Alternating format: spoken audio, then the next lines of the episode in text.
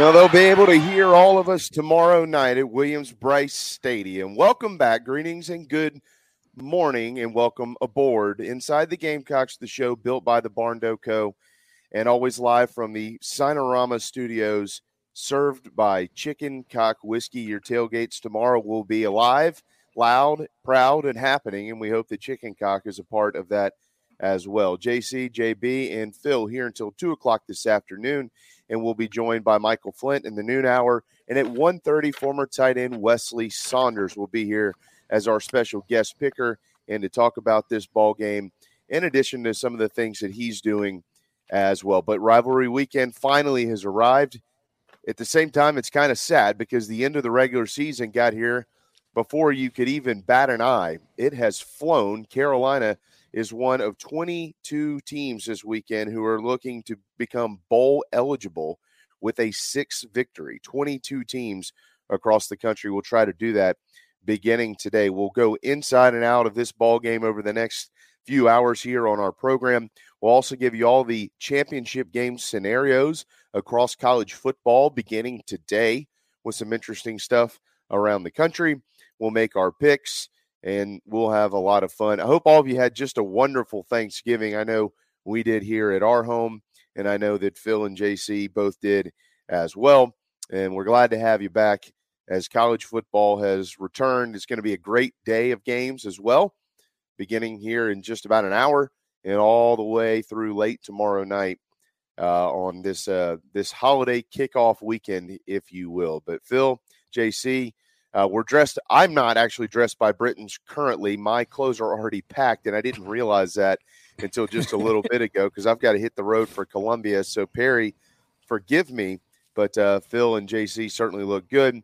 And on top of that, if you are looking for a good Black Friday deal, you can go to Britton's on Devine Street in Columbia and get a $100 gift card for just $75. That would mean that's 25% off. So basically, they're just giving you $25 to come in and purchase a gift card for yourself or someone you love this holiday season. Britton's on Devine in Columbia. Can't thank them enough for making us look good around here throughout the season and for many of you uh, throughout the state all the time as well. $100 for $75. Good morning, guys. Good morning. That's that's quite a deal. Uh, Nat and I were sitting there thinking about it because you know we have a, a, senior in high school and you know graduations and stuff. Sometimes they happen in December if you're a uh, in high school or even in college. A lot of them in college, and you know, so you, sometimes you get nice clothes because you're going out in the real world or, or going moving on in your life, right? Uh, mm-hmm. And so you know it's usually about three four hundred bucks if you want quality stuff. So you add all that up you can get save 75 100 bucks off something. Yep. Uh, and these days that's rare but uh, yeah uh, perry uh, sent me that today and uh, certainly he's a great guy big gamecock fan loves this rivalry. If you go in there and get him talking about his big thursday collection uh, he's got game programs from back in the day all that good stuff. Also want to um, you know talk about Teddy Hefner today uh, from uh, Sports Radio there in Columbia. Thanks for the shout out on the article I wrote yesterday about. I just like poured out my heart on the keyboard. I, I, rarely write stuff like that, but took a personal trip down memory lane through 36 years of this rivalry uh, and what it means to me. And I told some stories. Phil, I didn't get into some details that maybe I, you know of that I didn't get into. that was probably a wise decision. If you went through it, you and your wife and, and our friends, our, our little circle of friends, but uh, you know, certainly uh, uh, just there's so many memories from this game through the years that sort of parallel with life. Mm-hmm. And uh, and and it was amazing the people on Big Spur and the people I talked to that like, yeah, yeah, I remember this. You somebody's child was born the day of the 06 game, so that's their favorite win. Um, because because I went there and said five five best wins, five roughest losses, and then five times I didn't care who won because I had a great time anyway. Um, and so that was uh, that was good. That was good. Uh, but I, I want to thank everybody for for the feedback on that because that that when you write something like that, you you maybe it goes over like a lead balloon, you know, but it didn't. So that was good. But yeah, we had a Thanksgiving yesterday, but we're actually going today to eat with Nat's parents because the boys were with their dad's family yesterday. So we just sat around and I got some work done and we got some prep done cooking wise. And, uh, yeah, it was kind of an uneventful day. I did get a chance to watch the Egg Bowl, but uh, as this kickoff has drawn closer, and I don't get this way about games often, but that's that got that feeling in the gut about this one, like uh, the excitement, the kind of nervousness. Mm-hmm. Uh, it's a, it's a big one, folks. It's a big one. So it's uh, that's a good feeling to get sometimes.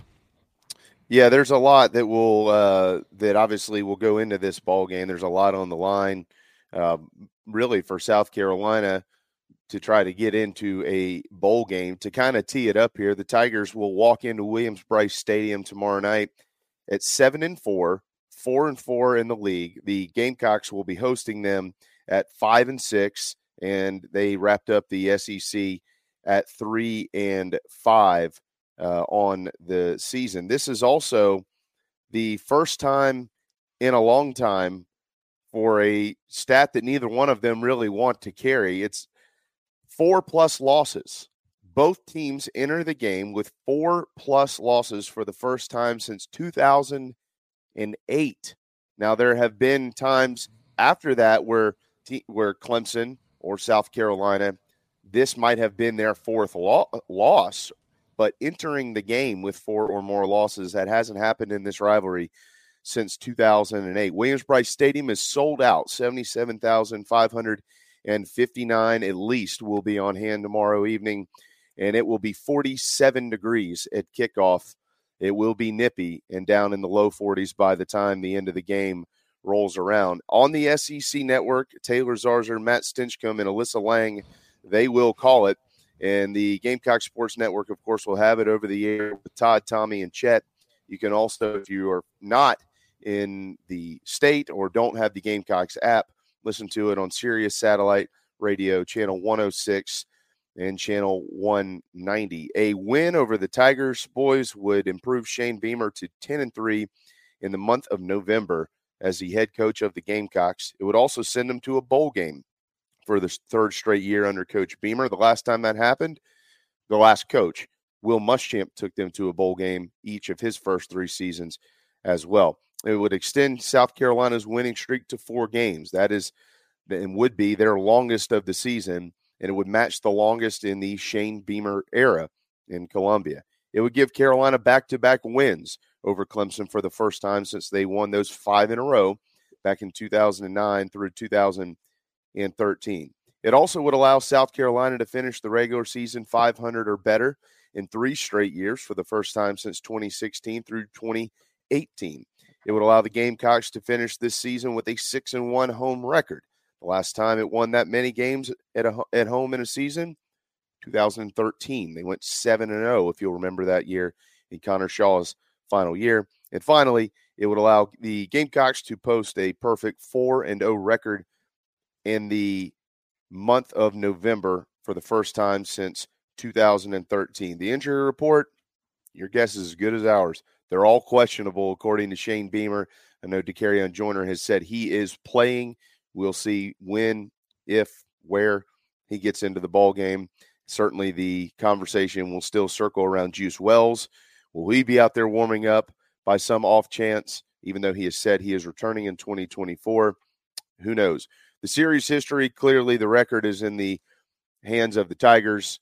Uh, 72 43 and 4 clemson leads it in columbia 53 32 and 3 in the last meeting we know what that score was 31 to 30 last year up there in the upstate the last time they played in columbia was in 2021 and it was a brutal night 30 to nothing the tigers pitched a shutout against the gamecocks in shane beamer's first season beamer of course now one and one against the tigers and dabo swinney all-time eight and six over South Carolina. So uh, it's going to be a big night.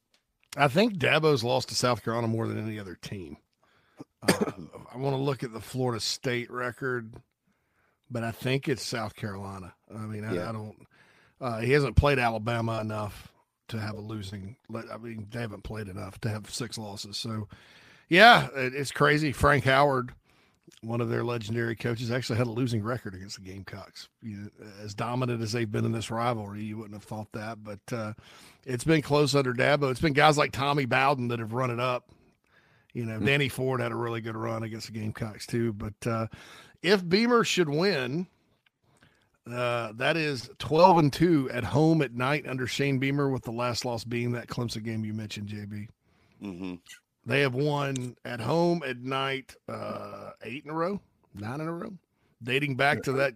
To, to, they didn't lose a single one last year, have and uh, have not lost a single one this year. Uh, I know the sun was down by the end of the Florida game, but that doesn't count. Night kickoff, right? Night Uh, kicks. al- al- also wanted to say happy for uh, Alyssa Lang that uh, the SEC network assigned her this game because she Oh. hasn't always been on this this Stinchcomb team. You know, she they kind of move her around. So I know as an alum, it probably means a lot to her to cover the Palmetto Bowl and uh, the Clemson game and all that. So the Palmetto Bowl is a new. Like, let me ask you this: Is the Palmetto Bowl a newish kind of term for you guys? Yeah. Because we always called it Clemson Carolina, and I know Clemson shouldn't be mentioned first, but that was just kind of when it rolls off your tongue, Clemson Carolina, you know, or Carolina Clemson.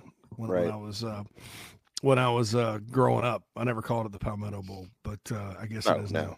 Well, I, Phil, I think that was probably for the first time about uh, about 15 years ago. Really, is when this term first kind of came up, and but I, I like it though. I'm glad it's here. I'm glad. I hope it stays. I like it too. I'm glad they adopted it. It it, it makes sense. I mean, and it, it truly is, you know, the, the game for the state at this level for sure. Exactly. Exactly. When they play this game, by the way, it's the ninth most played rivalry in college football history. That stat oftentimes will slip under the radar a little bit. It was the second most con- uh, second longest streak of games, like most consecutive games played until the pandemic ended that back in 2020.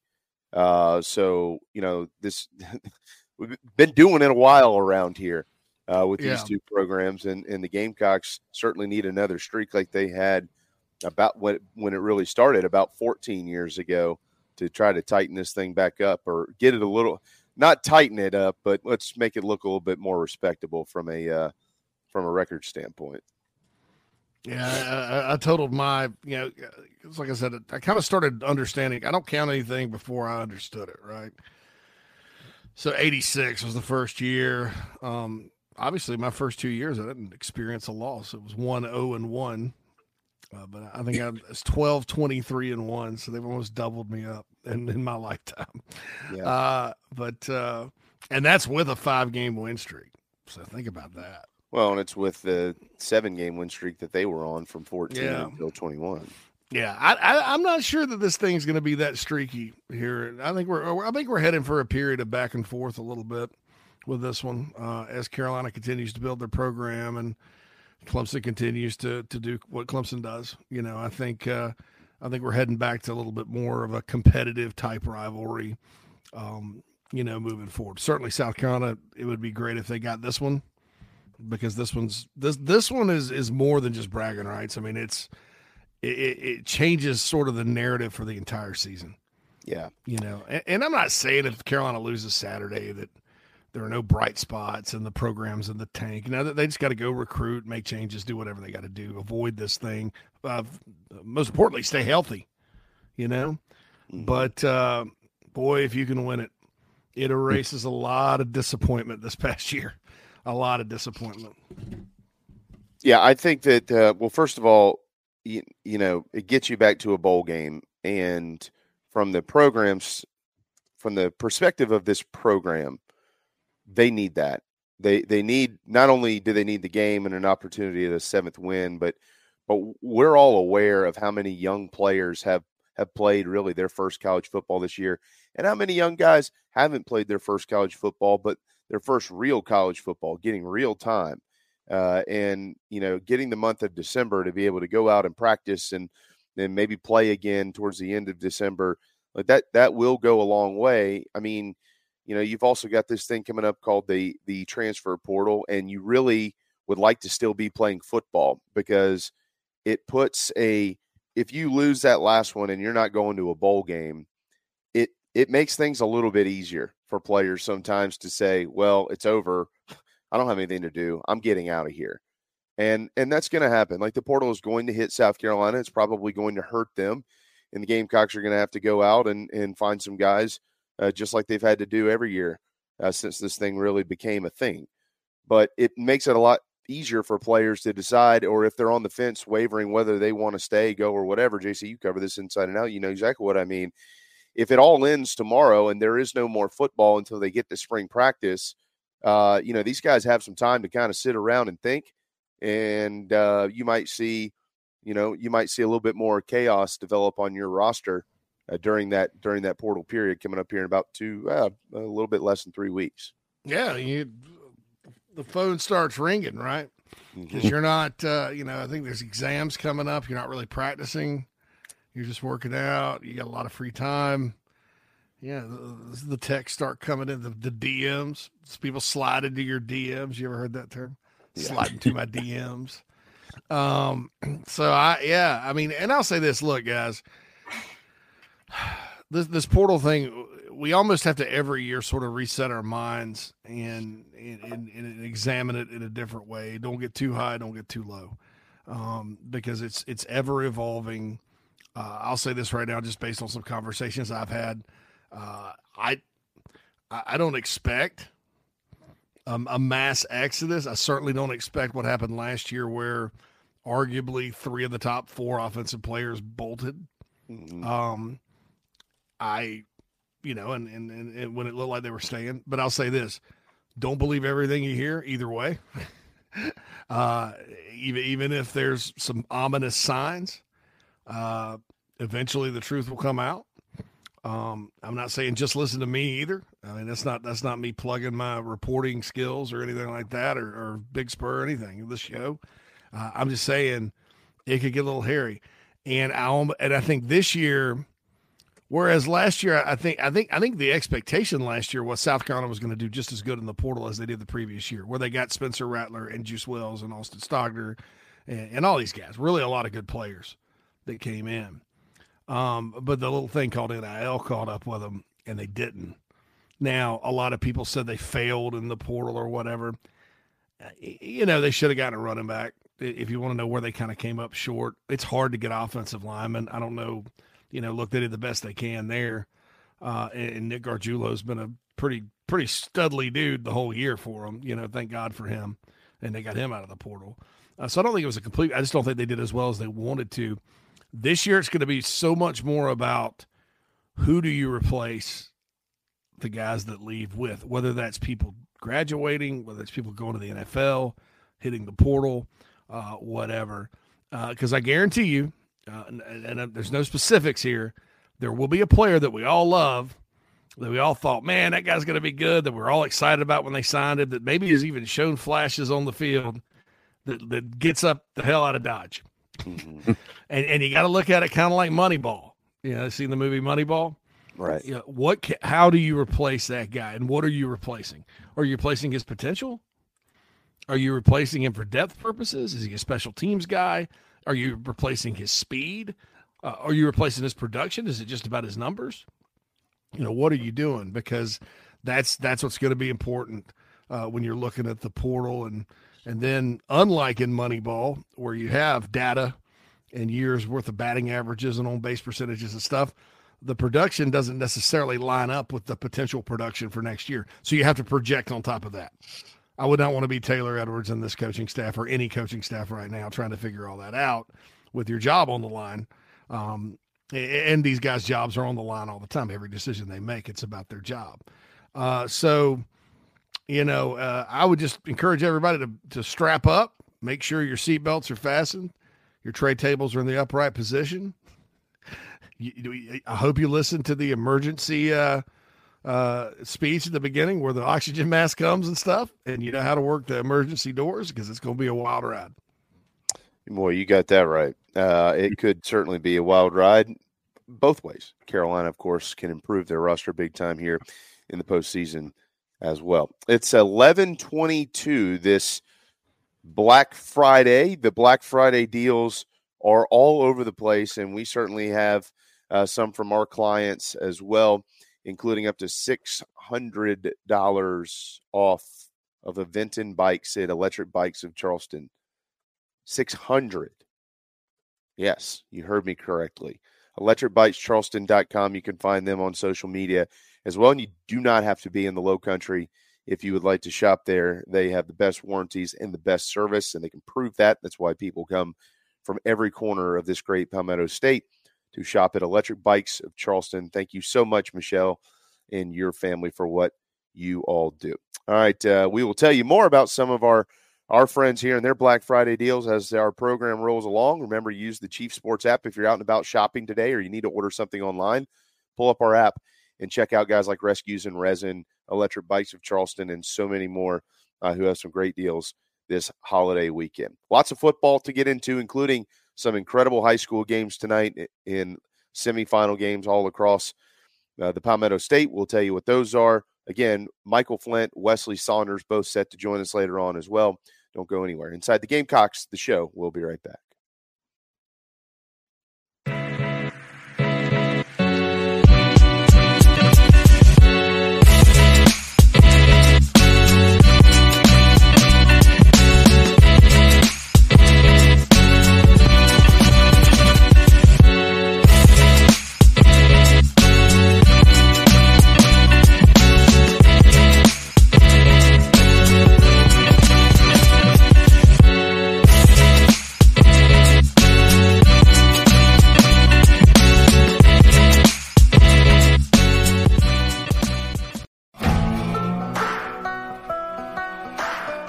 Chicken cock originated in Kentucky, like so many other bourbons. And so the resurrection of it, you know, Paris, Kentucky, that's the county seat of Bourbon County.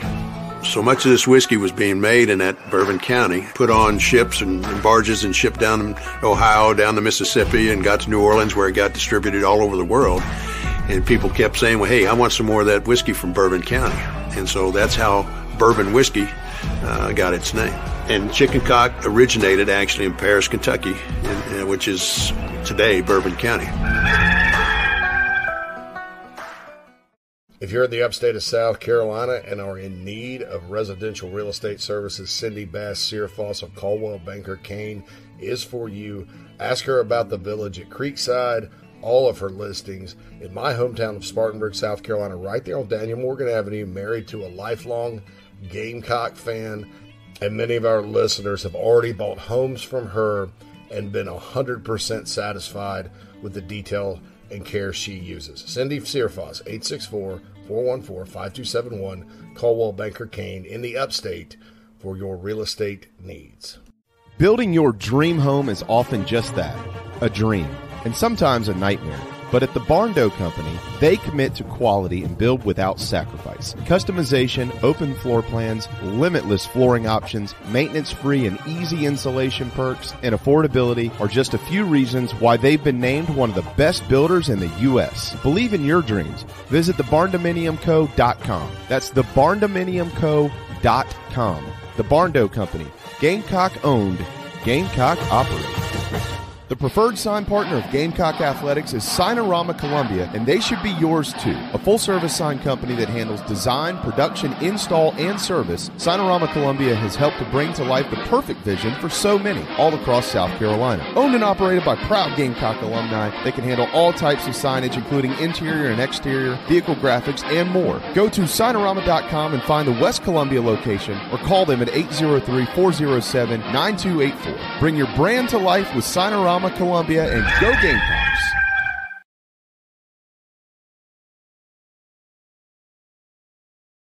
Thunder, feel the thunder. Lightning and the thunder. Thunder, thunder, feel the thunder. Lightning and the thunder. Thunder, thunder, feel the thunder. Lightning and the thunder,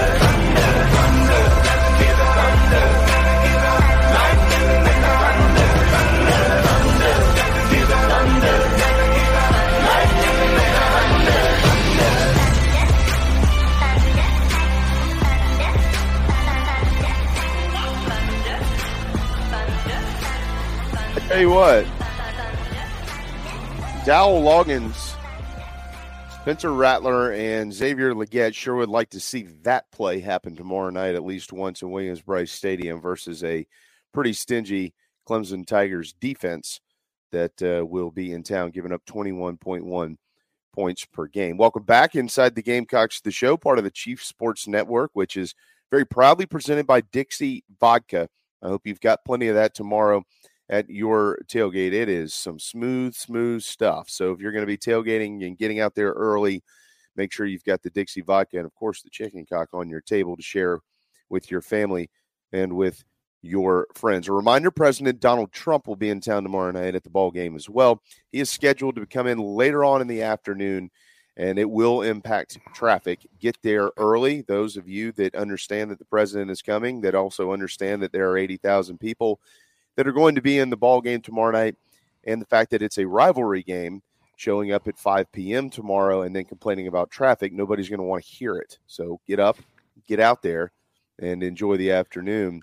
Uh, first, in go ahead, JC. I'm sorry, I didn't mean to. Uh, on the Trump thing, I was at the 2017 national championship game in Atlanta. Trump was there, Georgia, Bama. Mhm. We almost didn't get in the stadium um, on time. I, mean, I think it was right before. Kickoff, Yeah, there's going to be it- added security. I would, yeah. So, so, so get there early traffic wise because they're going to Secret Service and all that will block it off. But getting into your seats and into the stadium is going to be a pain in the rectum. Yeah. So Leave just, early. uh, I know you don't want to cut the tailgate early. Grab you a couple of fists full of beer and put them in your pockets and, and chug them while you're waiting in line because it's going to be longer. But trust me, I've lived through this before. Yeah. I mean, and it got to the point too. My like uh, all the tickets are e-tickets now. It, it was so like uh, there was so much internet and, and, and stuff going on around the Mercedes Benz that night that uh, that it, we had trouble pulling up our e-tickets.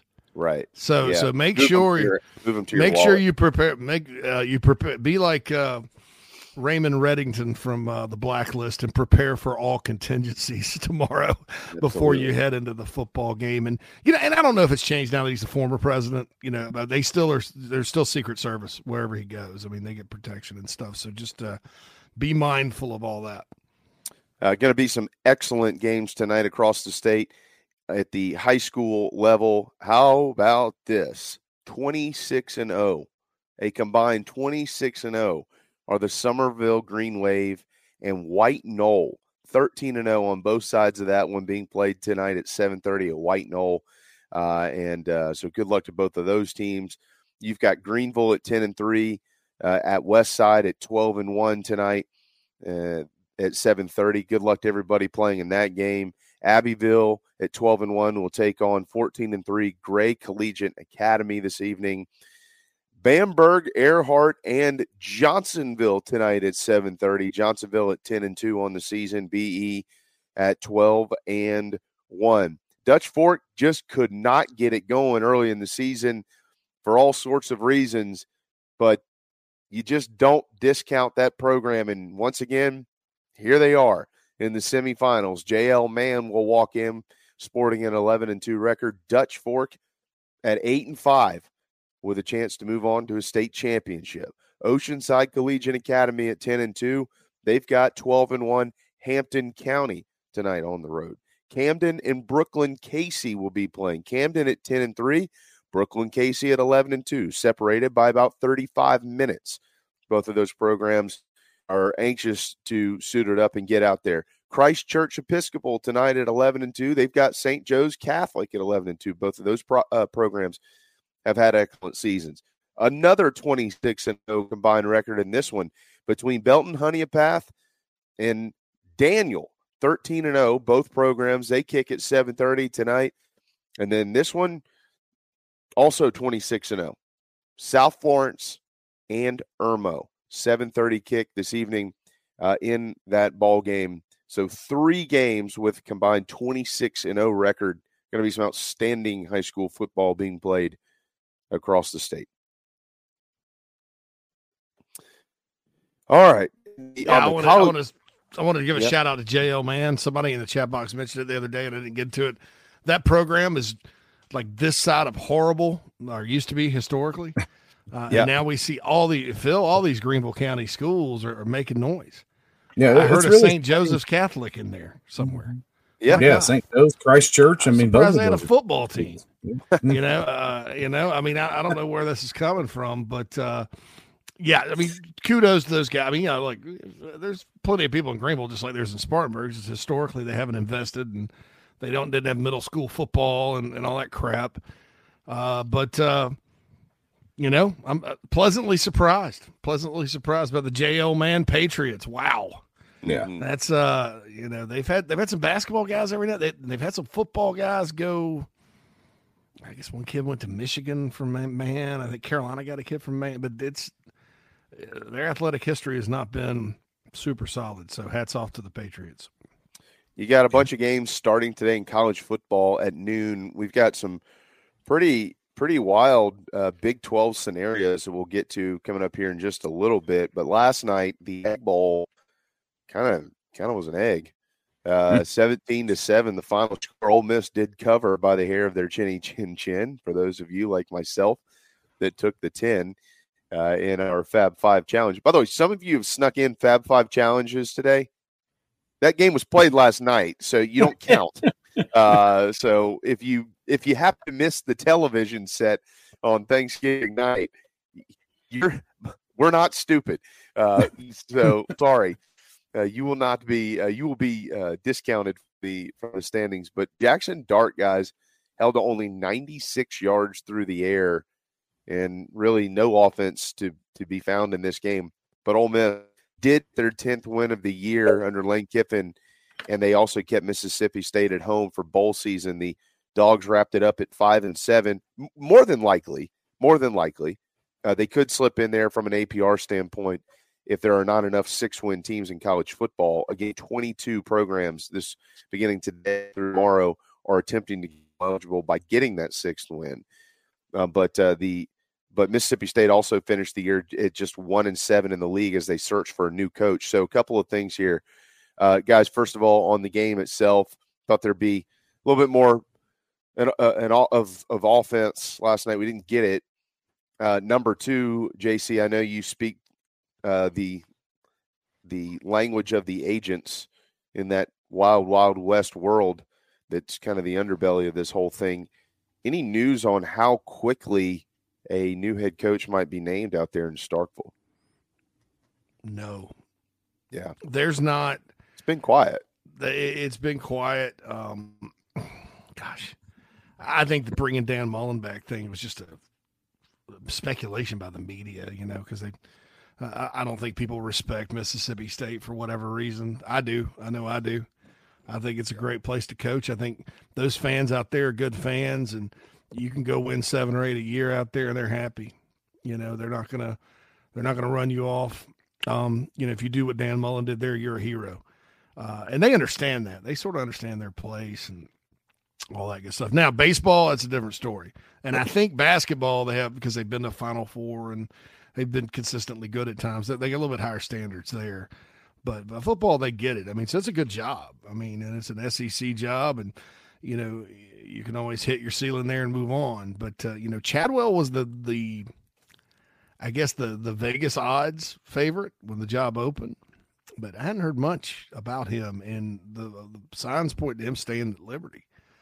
Uh, so the Mullen was in it, and you know, I maybe some were Sumrall from Troy, but uh, I know Mike Morgan doesn't want to believe me that there's any possibility that Mark Stoops leaves to go to Iowa. But Sumrall would be the next guy at Kentucky. He's a Kentucky graduate, uh, the coach at Troy. He came from Mark Stoops' staff, and he's a damn good. I mean, he's a really good coach. Mm-hmm. So I don't know. I mean, I don't know what direction you would go if you're here. And, and I'll, I'll, t- I'll, tell you who I would hire if I were them.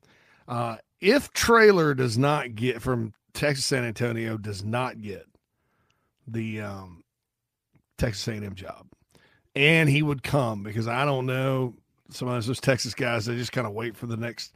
He may be just sitting there waiting. Oh, I'm gonna wait on Baylor to come open. You know, uh, that guy can coach. I mean, Texas San Antonio started their program. Remember Larry Coker was their first coach at UTS. Yeah, sure do. Um, you know, and uh, they, I think they, they had Frank Wilson out there for a while, and you know he's he's the Roadrunners are legit. They played Tulane today. Tulane better watch out.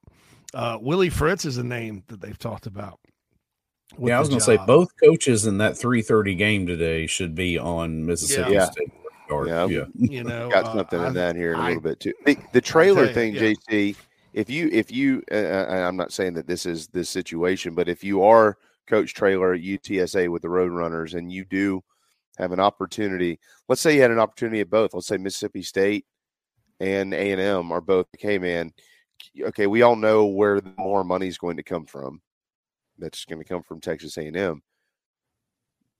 But I mean, wouldn't there be a piece of him that's like, well, now wait a second. If I if I just everybody that goes to A and M, nobody ever meets those standards. Nobody. that Jimbo couldn't do. None of them do. What if I just run on over here to Starkville and just kind of do what Lane's doing? Just kind of you know hang around there and get out there and win eight nine. Get oh shoot they won ten. You know, and like you just said a minute ago, be a hero and and live that live a great life. But instead of every day waking up and and wondering what oil tycoon is knocking on your door because you didn't land whatever five star recruit you were after out of the state of Oklahoma. Man, but you know he's a Texan. He's from Texas, and everybody in Texas thinks their brisket and chili are the best, right? It doesn't matter if it sucks. so, uh, and, and everybody's dream in that daggum state is to either coach for the Aggies or Longhorns. I mean, I, I just, I think it'd be hard for him or anybody else to turn that job down if you're a Texas guy. I just, I think they think they're too big for it.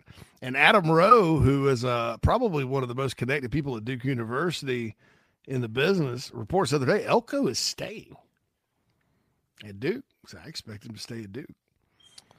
Mm. So, I mean, I, I, it gets to a point where I don't know what the hell they're thinking. You know, if you're the Aggies, you know, you, you shot for the you, you've, and, and, I guess with the UTSA thing, guys, you have already been down that road with Kevin Sumlin, the the in-state mid-major guy that you kind of promoted, right? You've gone, you've actually done the Dan Campbell thing when you brought Mike Sherman back.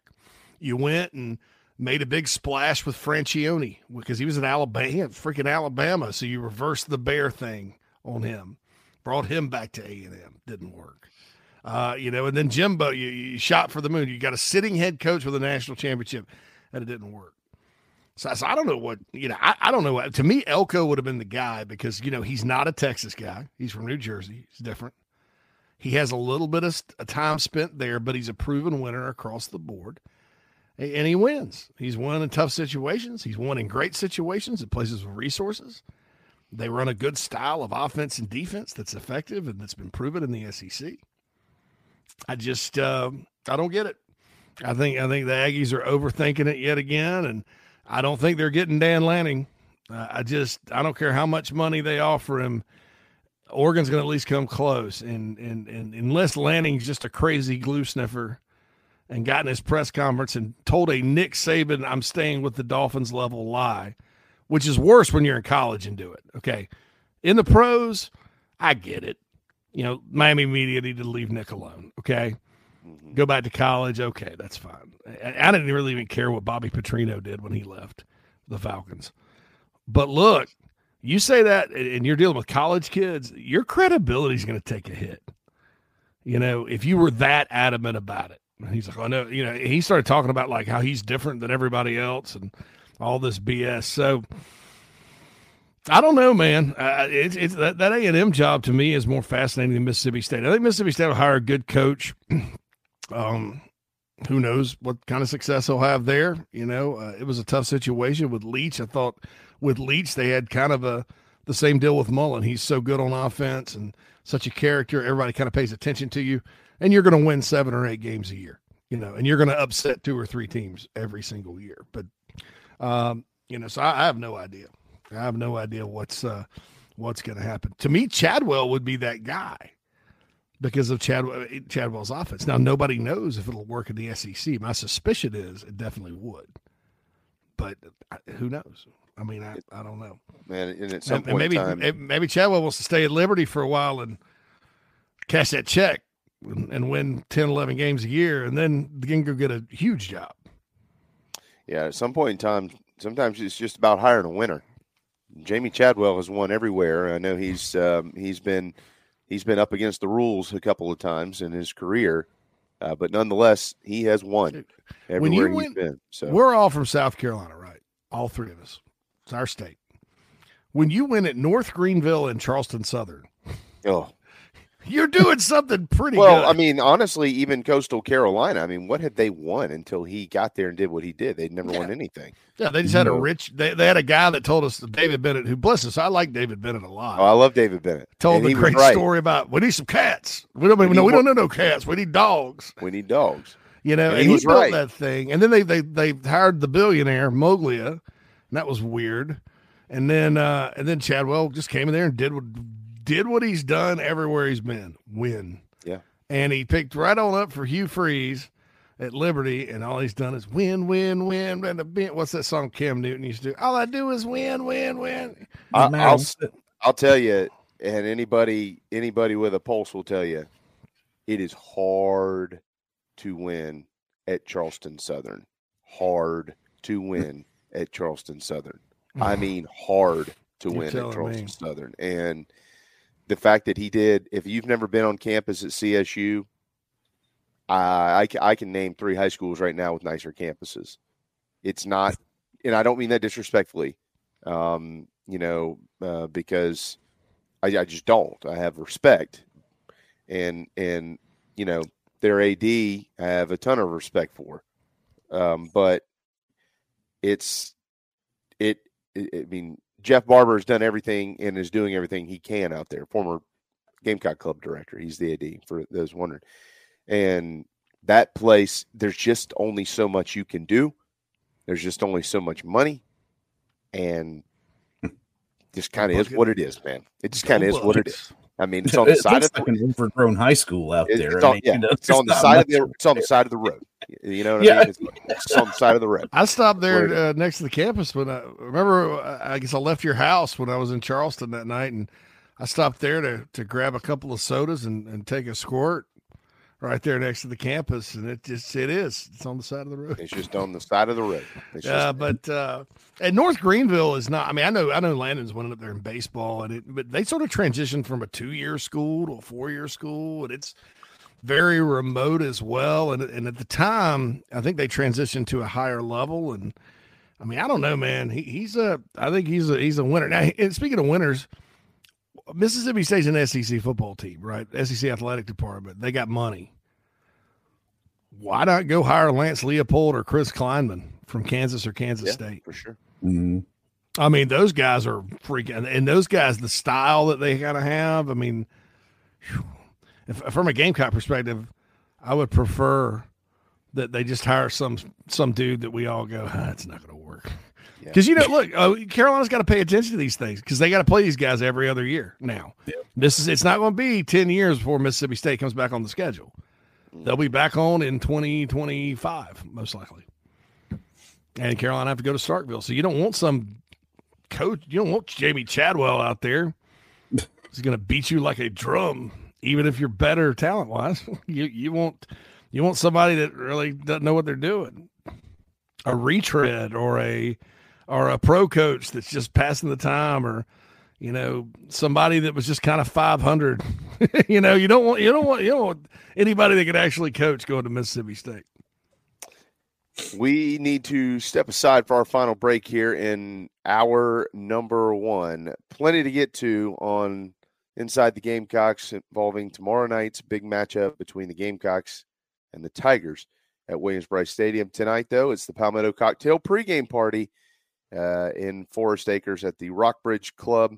And I certainly look forward to seeing Billy G and, and stopping in and saying hello to all of you that will be in there.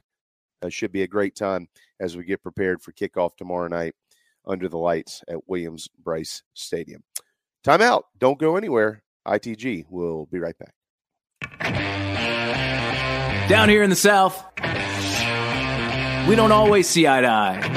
While our taste in college football teams, or what sauce, if any, goes best on a rack of ribs, or what to mix with our Dixie vodka might be up for debate, we can all agree there's nothing better than a Southern tailgate. And like our favorite college teams, our ingredients come from small towns and big cities. They're grown in Southern soil, are crafted by Southern hands, and proudly represent the South in our backyard and beyond. So raise a glass of Dixie Southern Vodka to celebrate being made in America and raised in the South. Welcome to Palm Casual Patio Furniture. Because we are the factory, Palm Casual has the ability to offer the highest quality outdoor furniture paired with world-class service. Since 1979, our factory showrooms have done our best to make the buying process as easy as possible for our customers. Our understanding of the many factors that go into your decision has helped us create our 30-day trial period that increases the level of comfort our customers feel during the shopping experience. Visit us in Summerville and online at palmcasual.com. Gamecock owned and operated. Michael Campbell arrived at South Carolina in 2003 after growing up in Virginia and was dubbed the Winchester Rifle by Gamecocks great Tommy Moody in the broadcast booth. He left in 2006 a legend, a career 315 hitter and 20th round draft pick of the San Diego Padres. Campbell is first all time in games played at bats and triples, second all time in hits with 299 singles and total bases, third all time in doubles, top 10 in runs scored and RBI, and he hit 31 home runs in his career for the Gamecocks. Now he's passing his knowledge to the next generation through his business, Soup's Swing Shop. If your son or daughter wants to improve their game, Soup's Swing Shop offers virtual lessons. Mike will connect with you, diagnose your swing, and create a special game plan to help improve it. Call him at 859-414-8240. Email soupsswingshop at gmail.com or find them on social media and on the Chief Sports app. Soup Swing Shop. Play ball. Welcome home. That's what the Gamecocks say, and so does the Barndo Company, where they can build your dream home starting as low as $160 per square foot. If you live in the Carolinas, Georgia, or Tennessee, their turnkey process takes just four to six months on average and can be custom designed by size and details. Make your dream a reality. Visit thebarndominiumco.com. That's thebarndominiumco.com. The Barndo Company, Gamecock, owned and operated.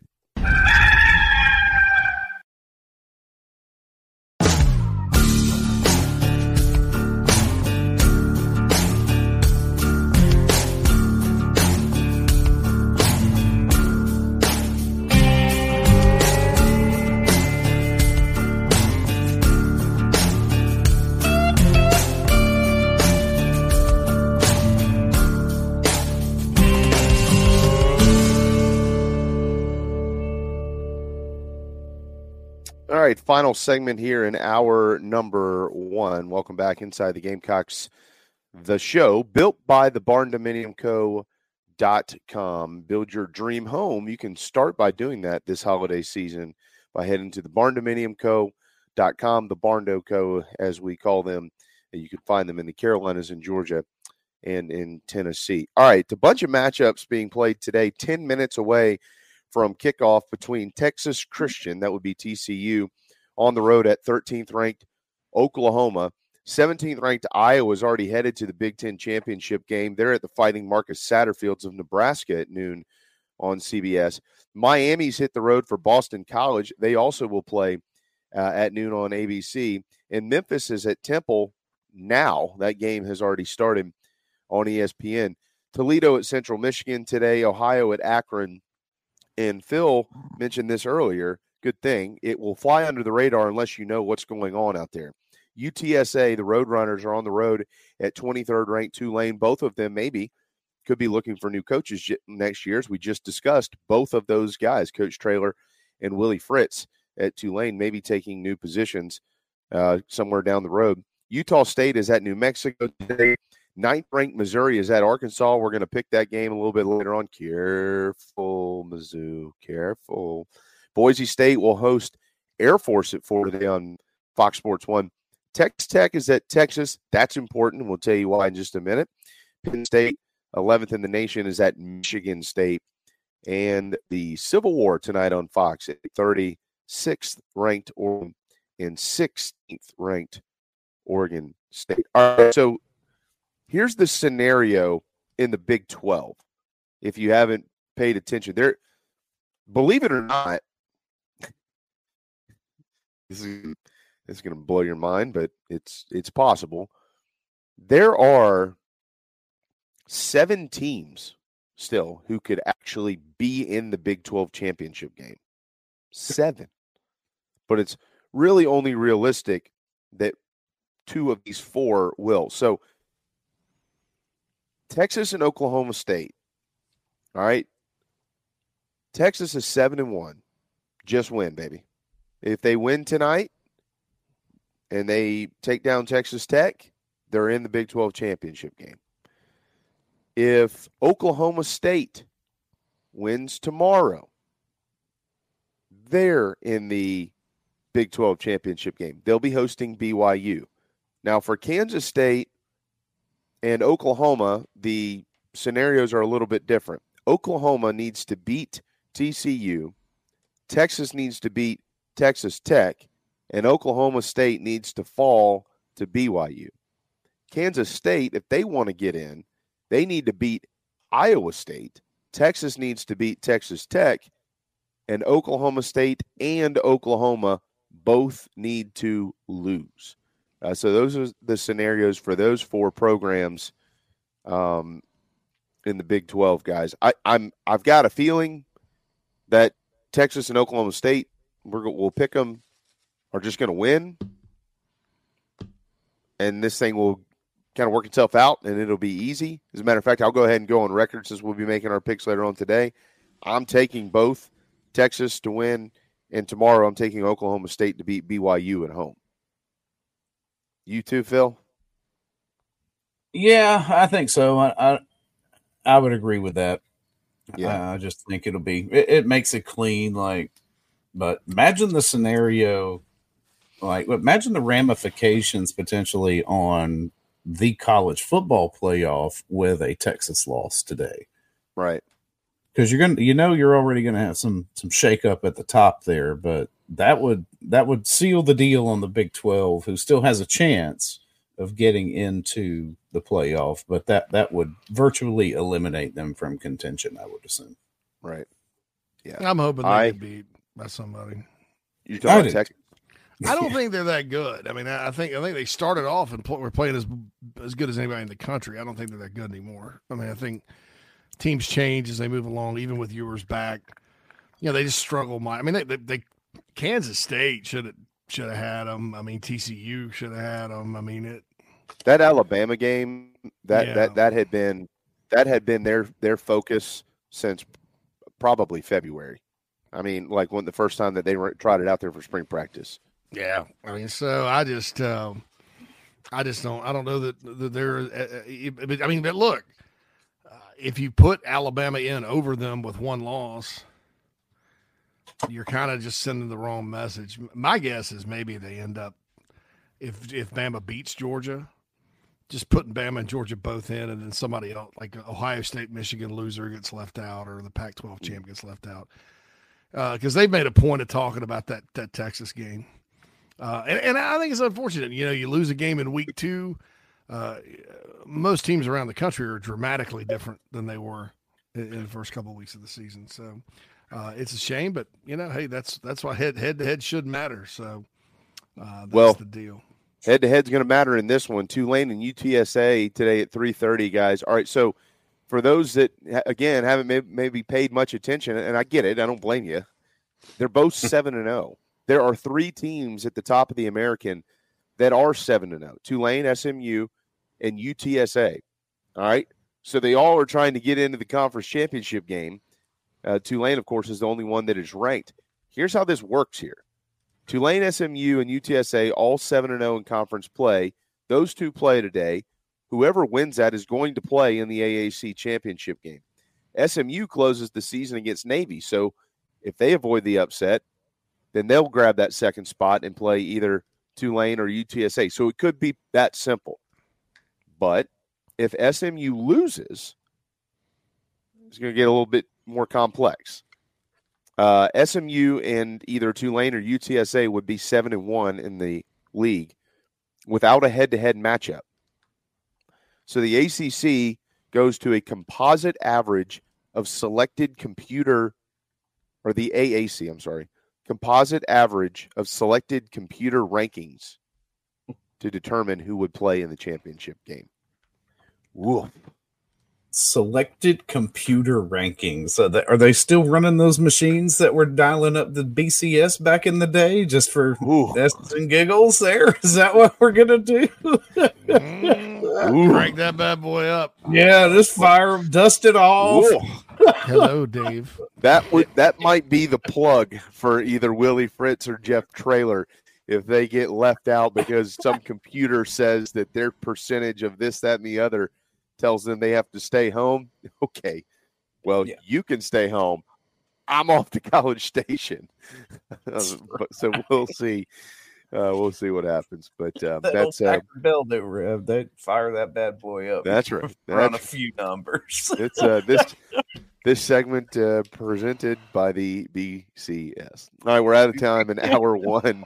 Hey, Michael Flint, yeah. I was gonna say they turn on the computer and it goes, "You got mail." Yeah. You've got mail. Yeah. Come to find out, it's probably something like Skynet. It's like right. I'll, I'll, solve your American problem, but I hate college football because they got rid of me, and it's self-aware, yeah. and it shuts down all the electricity at every stadium. Elon Musk has to fly in to fix it. I don't know. Hey, guess who's at the game in Boston College, which is set to kick off in a couple of minutes against Miami. Joe Biden. It's none other than the old pal of one J.C. Schubert, Joe Ed Orgeron.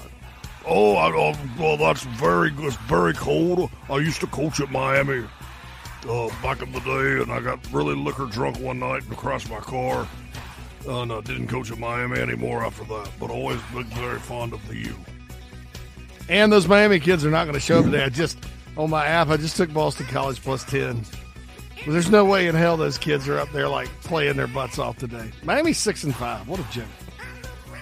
Yeah. How long is the Cristobal experiment going to last? Yeah, it'll last one more year. They'll give him some oh, more time because they're paying out the nose for him. I mean, maybe he's going to bring in Coach O to coach his defensive line. I'll be a defensive coordinator, assistant head coach. It'll be my another, my third interim opportunity at the U. I'm right up the road in Destin. Eaton average come alive. A look back at last year and a deep dive into this week's ball game. Clemson and Carolina. Plus a drive around the SEC. Michael Flint and more.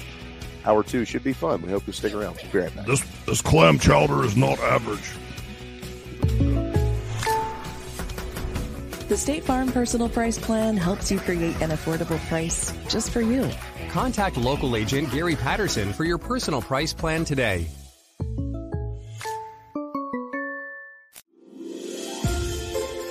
This holiday season, you can give a gift like never before. Hey guys, it's JB. Rescues in Resin produces custom designed wood and resin products. From tables to wall art, coasters to cutting boards, and pretty much anything you can dream. Proud Gamecocks and veteran owned, Dustin and Tabitha are creating products that will blow your family and friends away when they take the wrapping paper off this Christmas. Check them out in the Chief Sports app now to get your custom order in before it's too late. Rescues and Resin are also proud supporters of Carolina Rise and proud partners of the Chief Sports Network. Rescues and Resin at gmail.com or in the Chief Sports app is where you can find them. Change your gift giving game today by ordering a custom design through our friends Tabitha and Dustin and Rescues and Resin.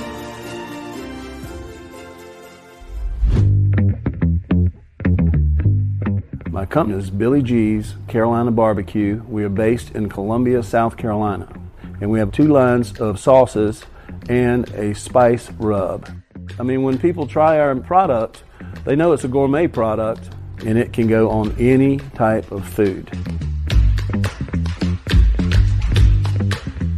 It's not surprisingly delicious, it's expectedly delicious. The State Farm Personal Price Plan helps you create an affordable price just for you.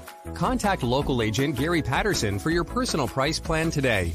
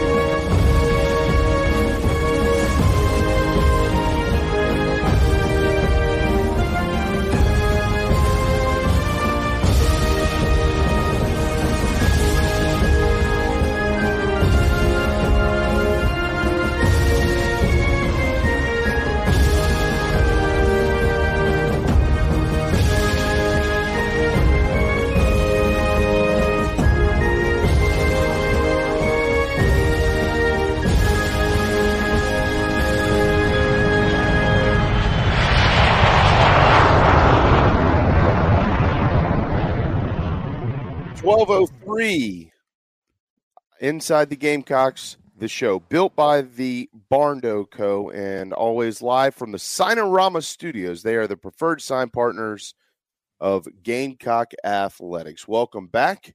We're here until two o'clock. Michael Flint will join us in 25 minutes on our program. Weslye Saunders will be here today at 1:30 as well to talk about this ball game and much, much more. Clemson in South Carolina, kind of resetting the scene for you again. It's a 7:30 kick tomorrow night. We should all be well aware of that. The Tigers are seven and four, and they finished the year at 500, four and four in the ACC. It is a sold out Williams-Brice. It will be under the lights and on the SEC network with Taylor Zarzour, Matt Stinchcomb, and Gamecock grad Alyssa Lang calling it on the sidelines. Of course, Todd, Tommy, and Chet will have it on the radio as well. Last year, the Gamecocks ended a seven game losing streak to Clemson, 31 to 30. And boy, was it a day to rejoice because Carolina had finally broken through at points and times over the last pretty much decade. It seemed like it might never happen. If you don't remember, I'll remind you Carolina was down 14 points before they came back to win the game last November the 26. Spencer Rattler went 25 of 39 in the game for 360 yards and a pair of touchdowns. Juice Wells had nine catches for 131 yards and two scores. and Mitch Jeter hit the go ahead field goal with just under 11 minutes to go at Memorial Stadium. Marcellus Dial was named the SEC Defensive Player of the Week after that performance last year, uh, where he had three pass breakups and an interception, and he only allowed one catch for 11 yards, and he was targeted 11 times. They tried to pick on him. Mm-hmm. Marcellus from the upstate himself out of Woodruff was having none of it. But the star of the game, of course, if you all recall, was Kai Kroger, who averaged 54 yards per punt on seven of them, pinning the Tigers back into their own territory several times. And the Gamecock defense held Clemson to just 336 yards of total offense and only 99 through the air off the right arm of DJ Uiagalelei, who will suit up tonight for Oregon State in the Civil War. Carolina also forced three turnovers in that game. If you don't remember all the streaks that ended, let me remind you of them. It was a lot that went down last season. Clemson had won 40 consecutive home games dating back to the 2016 season. That was tied for the eighth longest home winning streak in FBS history. And it was the longest since Nebraska, who's about to get beat by Iowa, had won 47 straight dating back to 1998. That ended. It ended the fourth longest home winning streak in college football history by one coach. Over. It ended Clemson's 34 game home winning streak against Power Five conference schools. Over. It ended Clemson's 26 game home non conference winning streak. South Carolina had the victory on both ends of that. The last one, 2012, up in Death Valley. It ended Clemson's streak of 72 consecutive wins when gaining at least 200 yards on the ground. That streak had gone all the way back to 2009. Over. It ended Clemson's 67 game winning streak when leading going into the fourth quarter. Over. And it also ended Clemson's 63 game winning streak when recording more first downs than the other team. Over. All of that. One day, one point. Carolina ended all of those streaks. And guys, they certainly are going to have to have a lot of the same magic that allowed them to get to that victory, like Kai Kroger's left foot, like Marcellus Dial, like Spencer Rattler, and probably this time like Xavier Legette and an offensive and defensive line, they're going to need to show up as well if they'd like to start their own streak against that team from the upstate. Absolutely. South Carolina has to play their best game of the year, I think, to win it. Uh, you can't have any surprising breakdowns in the secondary. I, I think we, we, would all agree, even compared to last season, Clemson's receiving core is uh, uh, they're not as they're, they're just not what they once were, and not even close. Beaux Collins is out. Antonio Williams has been injured for a few weeks. He's he's doubtful to questionable. Um, Adam Randall has been playing with a pen in his hand the entire season. Poor Dabo last week. Uh, you do have a very talented freshman in Tyler Brown from Greenville High School, and a tight end Briningstool, who if you don't cover him, you're in, you're going to have a frustrating night. Um, Cade Klubnik's a good runner. Uh, and, and, here's what they're going to do, guys. They they don't. South Carolina's going to have to get a lot of people around the line of scrimmage and dare them to beat them passing, and that means Dial and Judge Collier or Emory Floyd or O'Donnell Fortune if he's back, and the safeties. Everybody involved has to cover well, um, and then you're going to have to get some pressure on Cade and not let him escape. Uh, and don't let Briningstool sneak out of there and beat you or the backs because because the, and they're the type of team too, man. On third and eight, they'll run a draw play and stop it. You know, you haven't stopped Mafah and and Will Shipley at all in in two years. You know, South Carolina. Let's just be real; they have not stopped those guys in either of the last two games. So you know, it could be a very frustrating night if the defense does not play well against run. The good news is, though, South Carolina's had some games this year, especially at home, where they've stood up against good running teams. Mm-hmm. You know, the defensive line, uh, guys like Jordan Strong are playing their best football right now. You know, and and and you just have to, you, you know, you, you have to take your chances in this one defensively and and make Klubnik beat you. Maybe he does. Maybe he has a coming out party. Who knows? I think that's highly doubtful. But uh, I like South Carolina's defensive backs against this Clemson receiving core that's banged up and it's not, you know, it's just they just don't have a lot of depth, a lot of quality. I mean, Stellato's out there playing now.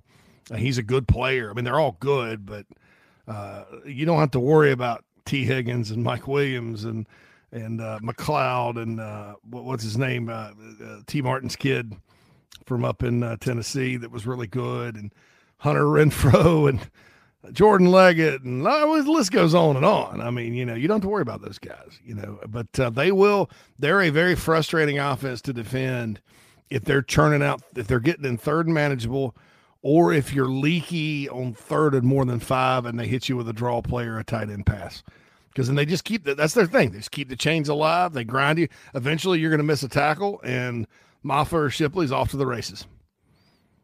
And that's how that's how I've watched a lot of you know. Obviously, I keep up with Clemson because they're the rival and all that. But uh, I've watched a lot of them this year. And when teams lose, when they do not, when teams do not do well against them, that's what happens defensively. Now, South Carolina, one advantage they could have if they get up early and Clemson's not really built to come back. Mm-hmm. Unless it's a 2018 Florida Gators versus the Gamecock style comeback where Florida just said, we're not worried about throwing it anymore. And, and we'll eventually come back and beat you. Uh, you know, Clemson's not really a team that's uh, all that great at playing from behind. Um, you know, I know they got down early against North Carolina, but boy, North Carolina could have had 21 points, and that would have been a different type of deal. So, uh, it's going to be interesting. That that matchup to me, how does South Carolina's front seven stop, slow the run, and then third the money down? The money down has to be money for the Gamecocks. Yeah, no, I, I for the most part agree with all that. Phil Mafah is an interesting uh, case here. He's run for over 800 yards this year, but 450 of those yards have been in the last four games. Will Shipley, of course, had been banged up. And so Mafah has been the bell cow, 92 carries combined in those four games and he had 186 yards on the ground against Notre Dame. But now that Shipley's back, uh, what JC just said is you're, you're, spot on. You know, both of those guys are going to carry it a lot. Cade Klubnik is also an interesting quarterback, very talented, as we all well know. 19 touchdowns on the year and seven interceptions. He's completing only about 61% of his passes away from Death Valley, but it's not that big of a difference. He only completes about 65% at home. The major difference is his touchdown to interception ratio 14 to 3 when he's playing at Memorial Stadium. Only five touchdowns compared to four picks on the road. And another stat that's interesting on him, guys, and something maybe to keep an eye on tomorrow night first and 10. He's thrown seven picks this year, right? On first and 10, he's thrown four of those seven. On first and 10. So, you know, it clearly there's something that teams have seen on tape that have allowed them to go make plays. It's not like it's just been kind of heaving it up there and let's just see what happens. It's been a lock in type bad read type throw, which is what you're hoping for if you're the Gamecock defense. He throws it right to somebody. So, you know, it's going to be very important in my mind. We heard Coach Beamer a couple of days ago. Uh, you got this game at home. You haven't beaten them at home since 2013. This place is right now is difficult to play as pretty much anywhere in the country. It's going to be important for the fans. This this is a message for the fans. On first down, be loud, not just on third down. Be really loud on first down. Uh, it, it is going to be that type of stuff that's going to help impact this game from a fan standpoint. So whatever it takes for you to understand that first and ten might just be as meaningful as third down and 10 or third and one or whatever it is. Be loud on first down. Uh, clearly, Cade Klubnik has had a difficult time throughout the season on just first down and 10, and especially on the road. Yeah, South Carolina's crowd and atmosphere. NC State's probably a little comparable uh, because it is loud and they they get it. They they show up for Clemson. Um, and and So that place is loud. Duke, I don't, I don't really know how loud it was. Uh, that's the game they lost. Syracuse certainly, certainly is not loud. uh, Yes. And then uh, Miami, I don't think's, you know, loud. Uh, I would not call that a loud environment. So uh, communication is going to be important, I think, if you're uh, Clemson tomorrow night. Yeah, I, I I agree with that. On the other side of the football too, you talk about communication. That that's that's something else that's going to need to be. They need to be in lockstep up front. I mean, we're expecting this to be the fourth straight game that the same offensive line has started uh, for the Gamecocks. Clearly, they didn't run it that well last game. But I want to go back to what we talked about on Wednesday, JC. It, look, Clemson gives up 121 yards per game on the ground.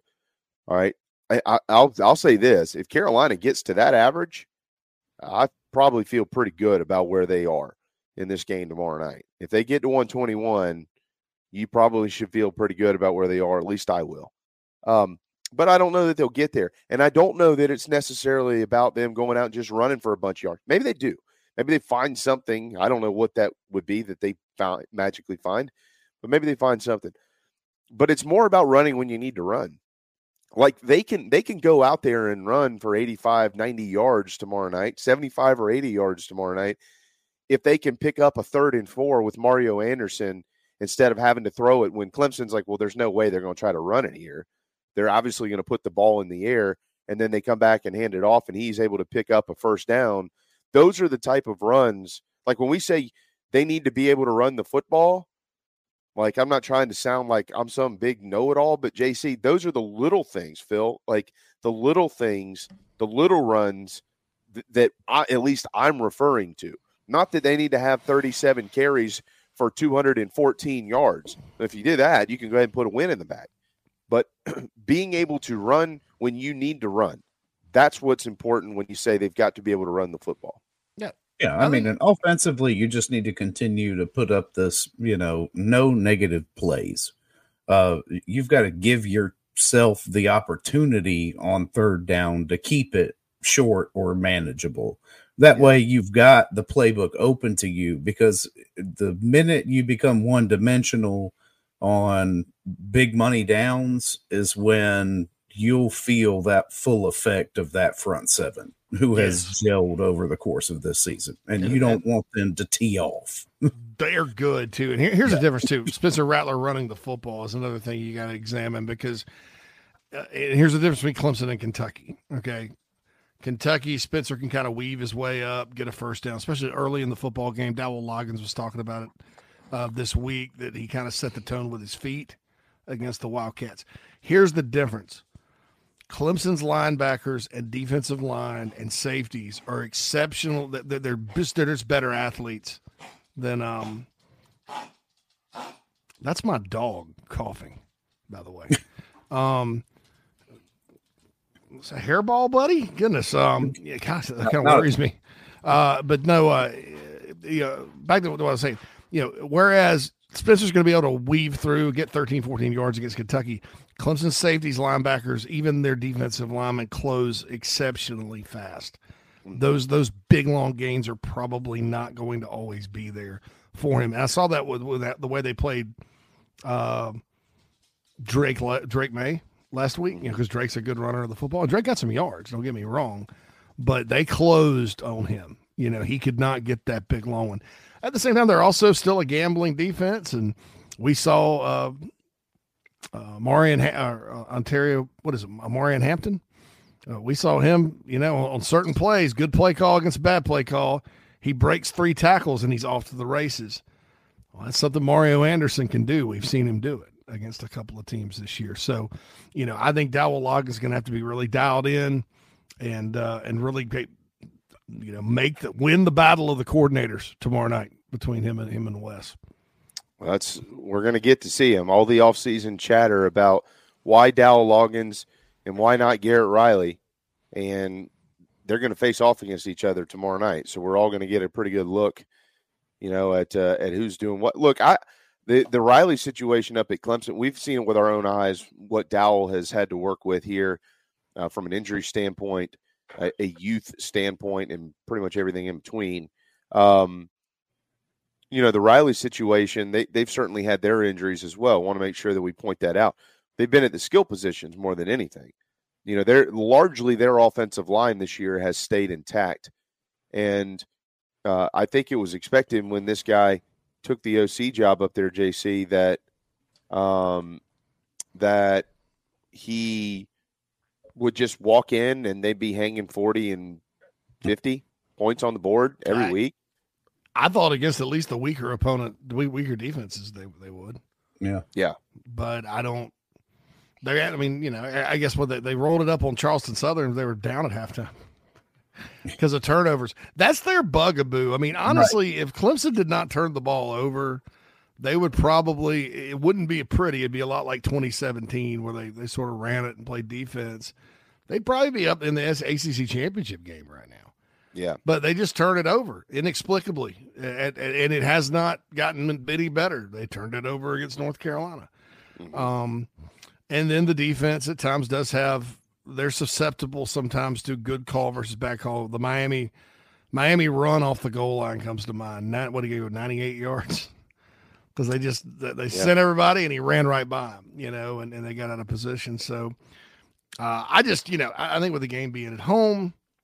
Uh, you know, South Carolina's got some advantages. I, I think that, you know, it, it should be a good football game. I, but but I don't think for a minute South Carolina can just go out there and play like they have all year and expect to win it. They they got to get back to being more explosive on offense, and uh, and they got to they got to have their best defensive game.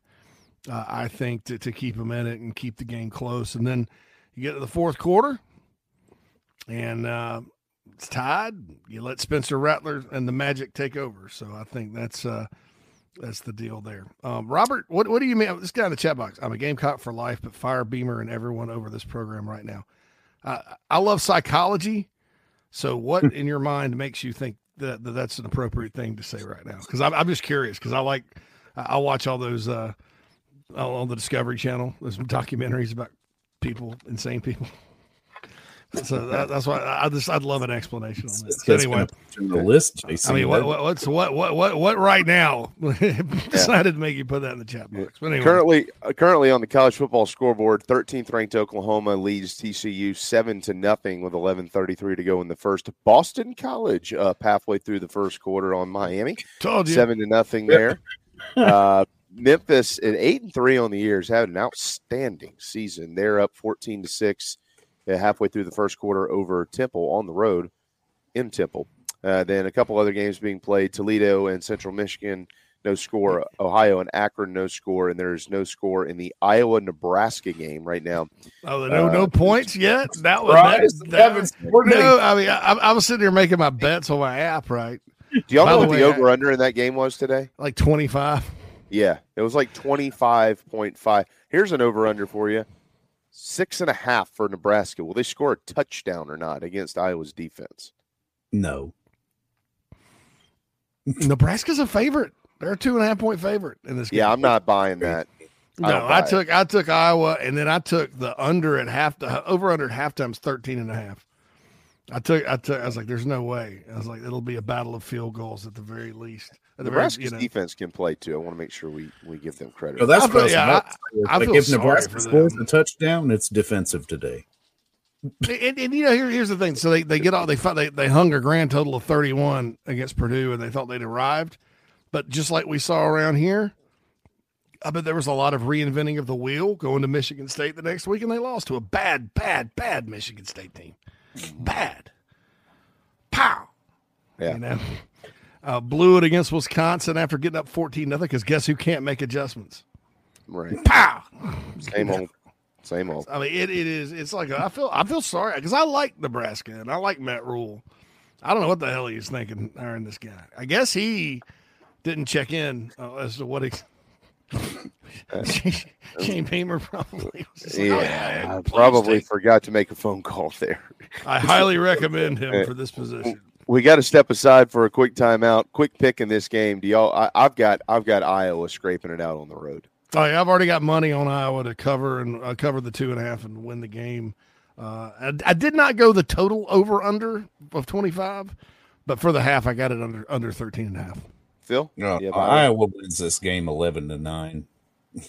11 to 9. 11 to 9. something, uh, in, in college football. Well done, Phil. Very well done there. All right, Michael Flint is due up next. If Carolina can win tomorrow against that team from the upstate, it would give the Tigers their third straight true road loss for the first time since 2011. A lot of streaks falling for Clemson over the last couple of years. We'll see if the Gamecocks can add to it. We'll talk to Michael about that and so much more when we return inside the Gamecocks, the show powered by Electric Bikes of Charleston this Friday. Oh. The State Farm Personal Price Plan helps you create an affordable price just for you. Contact local agent Gary Patterson for your personal price plan today.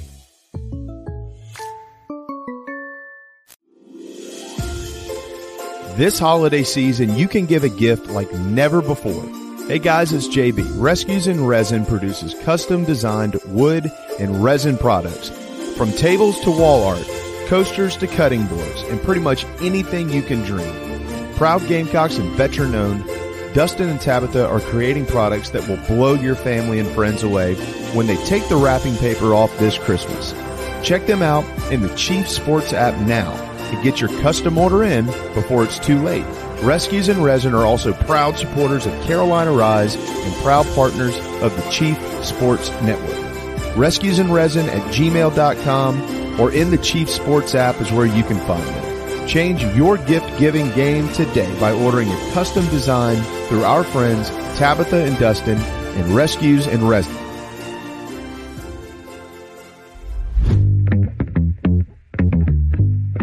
Company is Billy G's Carolina Barbecue. We are based in Columbia, South Carolina. And we have two lines of sauces and a spice rub. I mean, when people try our product, they know it's a gourmet product and it can go on any type of food. It's not surprisingly delicious, it's expectedly delicious. The State Farm Personal Price Plan helps you create an affordable price just for you. Contact local agent Gary Patterson for your personal price plan today.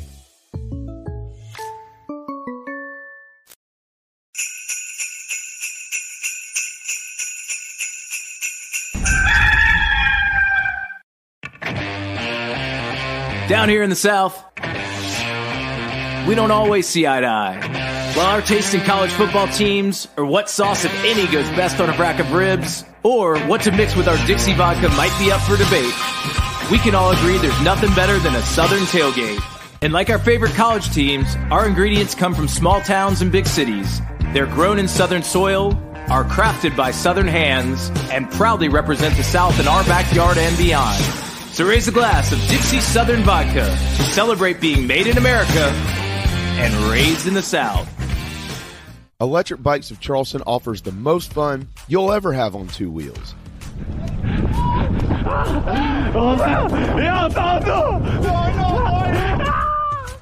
Magnum, Velotric, Aventon bikes, and more. And they sell to consumers all across the state and offer outstanding warranties and service after the sale. Five levels of pedal assist plus a throttle help you handle the southern heat better, but still get great exercise. Bikes are available all ages and sizes. ElectricBikesCharleston.com or stop into their store in Mount Pleasant. Electric Bikes of Charleston, powering inside the Gamecocks, the show.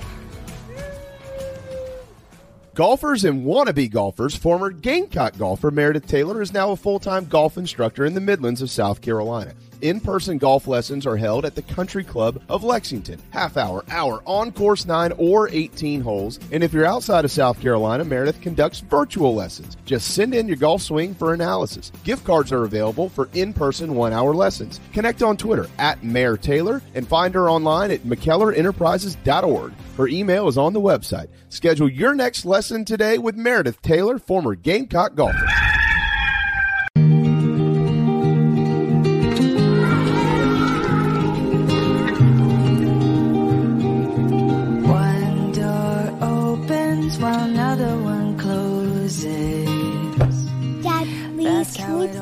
Please, can we please go today? Not today, sweetie. One heart's breaking while another one is mending.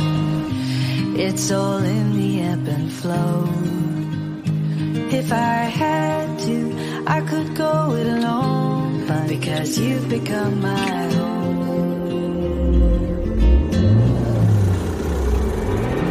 These windows could shut into the ground. These walls could fall right down. Because you've become my home. We don't have to tell mom that. Because you've become my home.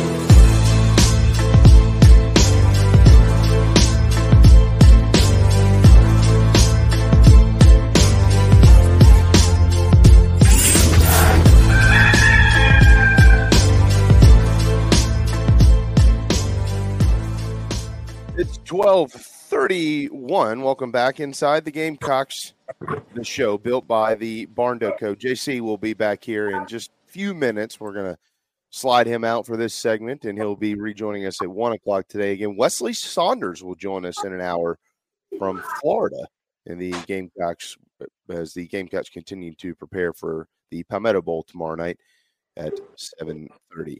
This gentleman, if you want to call him that, joins us every single Friday to preview Gamecock football. The very single, very disease-free Michael Flint here on uh, what's turning into hopefully a little bit of a better looking afternoon. A little rainy this morning, Mike. I'm just kidding. We all know you're disease-free, uh, but uh, glad to have you, man. And um, here it is once again. It's time to play ball against that team from the Upstate.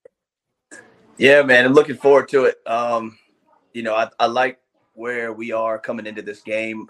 Um, I think you've seen over the course of the last three weeks, these guys have really started battling. You can see the the heart. I think you can see some of the continuity on the offensive line.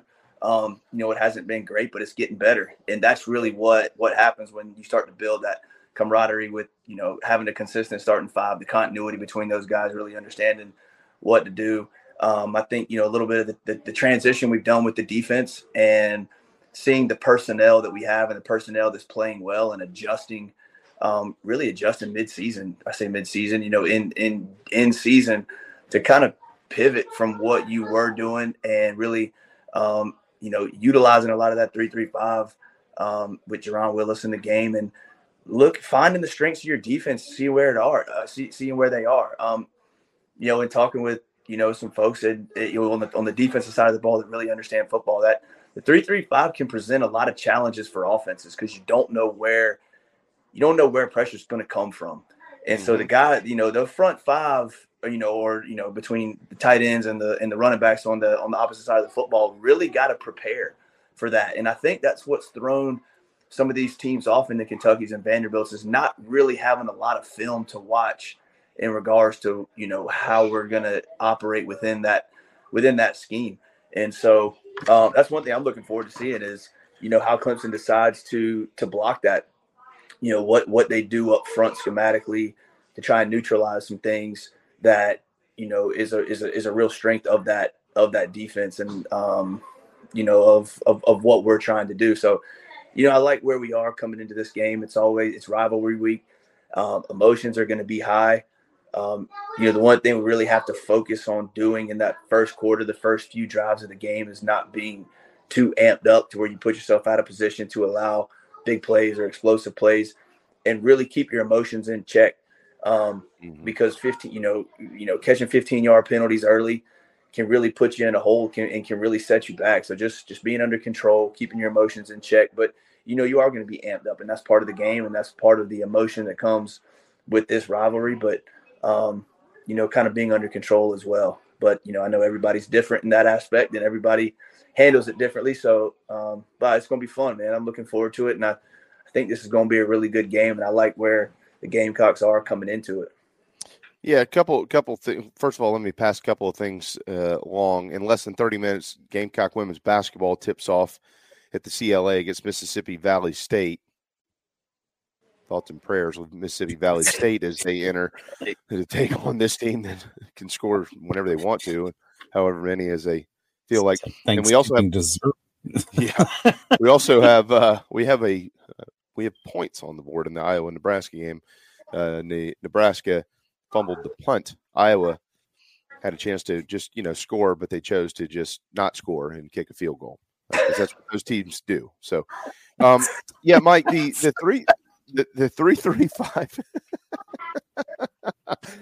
the 335 really it, it does it is an interesting conversation here. Um okay so i feel like that's a look that would give K klubnik some issues.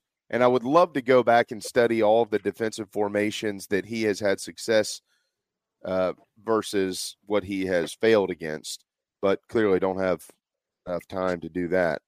Um, so I think that that's something that could give him some issues. So I, I want you to kind of, I, first of all, do, do you agree with that? Am I am I on there based on? No, what I'm you okay, Yeah. all right. So if that that's one side of it, but the the other side of it though, Mike, is that you know Phil Mafah has, run for 450 yards in his last four games. Shipley's back and healthy, and he's had a nice career against the Gamecocks. So I mean, clearly, you know they they they're going to use these guys. You know, not only running the football, but out of the backfield and those type things. How how can you make a three three five? Like, what is important about if you're going to run that tomorrow night to make sure that you can at least slow down the run, but also still be able to give some different looks and throw some different things at Cade Klubnik. Like, are you are you gaining something but also losing something by doing that against an offense like this? Kind of walk us down that road. I mean, to think a lot, you know, obviously with a three man front, you're losing some of that size up front. Um, you know, you don't have and you don't have that, you know, per se that additional defensive lineman. Um, you know, we got we have, you know, and it's it's it's really tough to say because we have so many guys up front that are so versatile. Um, you know, guys like Tonka Hemingway that could play inside or outside.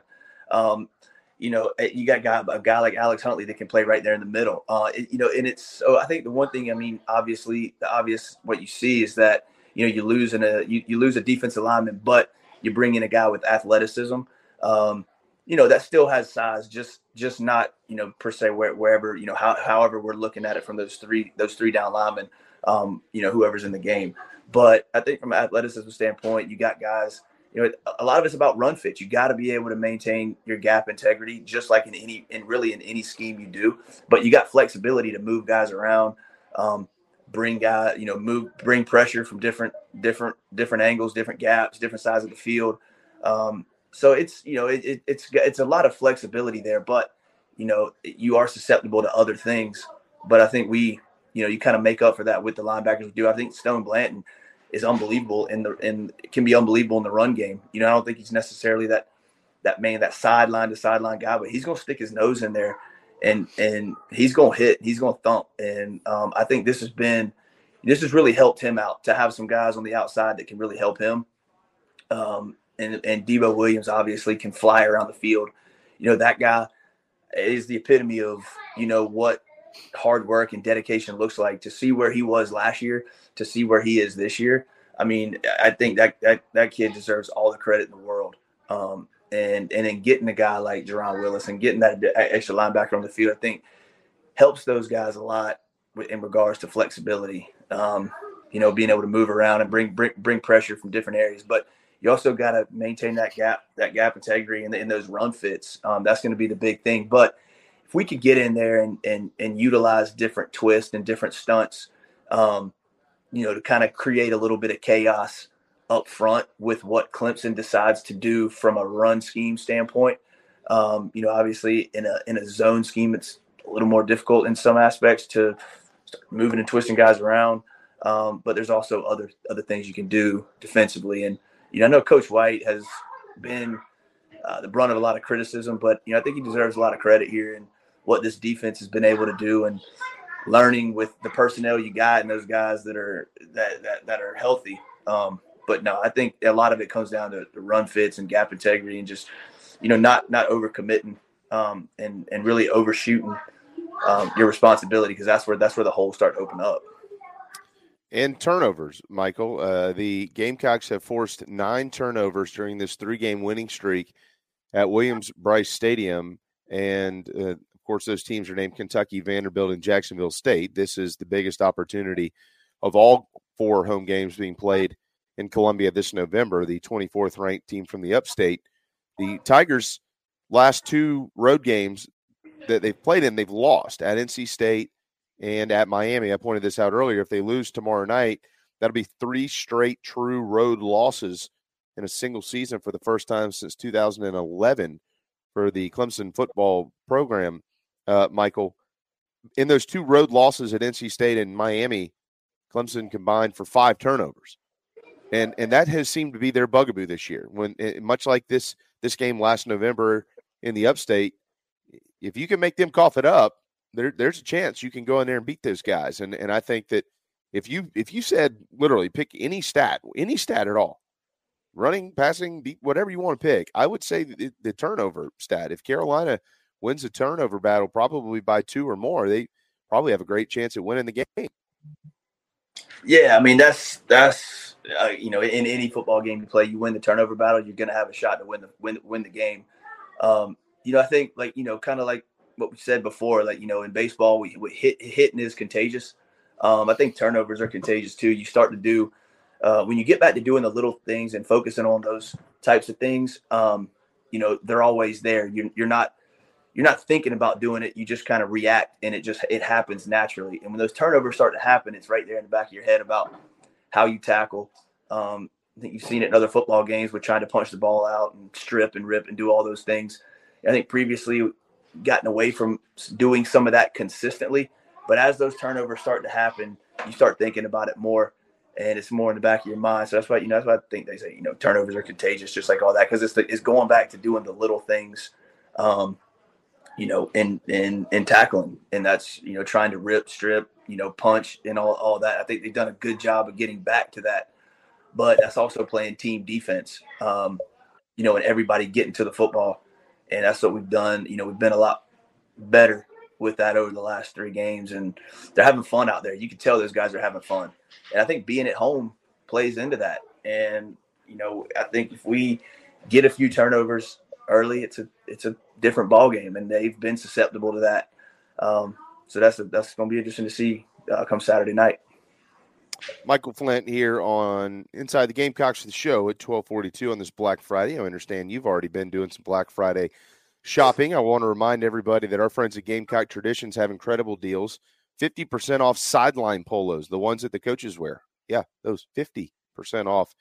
$5 t-shirts, 50% off of Under Armour shoes, and a partridge in a pear tree. GamecockTraditions.com. You can order online and in store if you're going to be in the Lexington area today through the weekend. Um, Mike, we were talking about running the football earlier with uh, with Mario Anderson and probably DJ Braswell. It's going to be more than likely a difficult evening for him, being a true freshman. This Clemson defense is good. Let's give credit where credit is due. Um, they're good. Their front seven presents a lot of challenges. That's not new. They've been doing this for a while up there. Jeremiah Trotter kind of sets the tone at the linebacker position for them they they give up an average of 121 yards per game on the ground. Mike, I, if Carolina can get to 121 tomorrow night, whoo, boy, they probably feel pretty good about themselves. that means that Spencer Rattler's probably slinging it all over the ballpark. Um, but I don't know that they'll get there. So, what is important in your mind about the run game? Is it about the yardage, or is it about where you get and when you get that yardage? I, you know, I think it's a, it's, it's, it's how you get it. Um, like I, I, really do. I think it's how you get it. Um, and you know that I know Clemson's defense has been they've been very vulnerable at times um, against the run uh, against certain teams. They've given up a lot of yards, but then there's games where they've just they've strapped it up and they've been phenomenal against you know phenomenal stopping the run. So you know I haven't seen you know what they've done or what other opposing offenses chose to do, but you kind of look back at some of the stats and um, you know, that's kind of where I look to see is some of those teams that had a, a, lot of success running the football against against Clemson. You know what they did, what they did up front. You know what type of personnel they used, um, and what you know schematically what they did. Because Clemson can be vulnerable against the run, but they are really good at stopping it too. Um, but I think it's all about you know the the, the down and distance scenario here. Um, you know how we get those yards. You know it's you know I, you know getting one run for 75 yards or so, and then you know coming back and not being able to do a whole lot. You know it's different, but um, if we can just be consistent, I think that's going to really help open it open it up for us. If we can have a little success running the football. But yeah, I think the most important thing, I mean, it's how we've won a lot of these games this year. I mean, I don't think we've really won a game running the having a lot of success running the football and just being the bigger, better men up front and really imposing our will and marching up and down the field. But you know, creating some time for Spencer Rattler. And I think you look back at this game last year and what we were able to do was a really good game plan. Um, getting the ball out of Rattler's hands quick, um, moving the pocket, uh, shifting the pocket for him, utilizing different uh, pass protections up front to you know to show run, get him outside, um, giving them some time to throw it downfield. Uh, you know, a lot of that it was what was so cr- critical in last year's game, which was you know an effort to create a little time for him. But that's going to be the most interesting. You know, the, the, the biggest thing is allowing Rattler some time to throw the ball because if you can, you know, if we can, um, if we can allow Rattler to throw the ball downfield, it could be make for a long day because he's been unbelievably accurate this year. Um, you know, I had, it's just been phenomenal to watch. Really, that when you give that guy time, you see what he can do, and that's really it. I mean, it's you know, I think it's kind of simple for us. Is you know, we know we're not going to be able to establish a run game and win with a running game, so we got to be able to throw the football. And how can we get creative to allow Rattler some time, utilizing play action, um, utilizing the run, the pass as an extension of the run. That was a huge thing for us this season. I mean, I think you saw it early that you know we used a lot of quick game, a lot of quick screens, um, a lot of that utilizing that pass as an extension of the run to get you know five six yards on first down. You get second and four, second and three, that opens up the playbook and it keeps the defense on their heels a little bit. And I think we were able to do that last year. And so, um, you know, how can we how can we keep that defense on their heels is going to be critical because I think for us to win, we're going to have to score a lot of points um, in a kind of a shootout type fashion, and um, you know, win the win the special teams battle. I think again, like last year, it's going to come down to a spe- I think it comes down to special teams at the end of the day, and um, who's better in that that aspect of the game. Yeah, Mike, we're we're we're moving into that. Ten turnovers created by the Clemson defense in the last three games. And you mentioned the the rushing yards just a minute ago and what they've given up because they gave up 248. I was at your house or your your condo watching the Mm-hmm. North Carolina situation unfold. Yeah. Uh, you know, when Omarion Hampton dropped or, or fumbled the football, it was a nice play by the uh, Tigers defense, but fumbled the football on the half yard line. Uh, but they ran for 248 in the game. The Tar Heels did. Notre Dame, I think, ran for 183. So that's four 430 yards, 431 yards in two games. But yet Clemson won both those games. And they also beat Georgia Tech, because they won the turnover battle. When they when they lose the turnover battle, uh, they they seemingly get beat, as I pointed out earlier. So it, in addition to running and everything, all the stuff that you just went through, it's very important. Like Spencer Rattler, probably the last time we'll see him play at Williams-Brice Stadium. Uh, you know dang well that this is personal to him. Uh, you know dang well that it's personal to Xavier Legette. There's a bunch of guys to carry on Joiner and whomever else that get out there. Um, so, but like, I, I'm not going to say that they have to play mistake free football, Mike, but it sure would be sweet to see that uh, because if you make too many of them, that's that's that's how Clemson wins right now. They're they have been creating these turnovers, and then they have been scoring points off of them, and and then vice versa when when they get beat. Um, all right, special teams. I, I just have a little bit of a hunch here that Kai Kroeger is going to have a night tomorrow night because you could you could make the argument he won the game last year against Clemson up there. I, I I just look. We watch it, Michael. We go in there before the game. You've done it. I've done it. We've all done it. You watch him in warmups, and he's banging it sixty yards, and then you get in the game.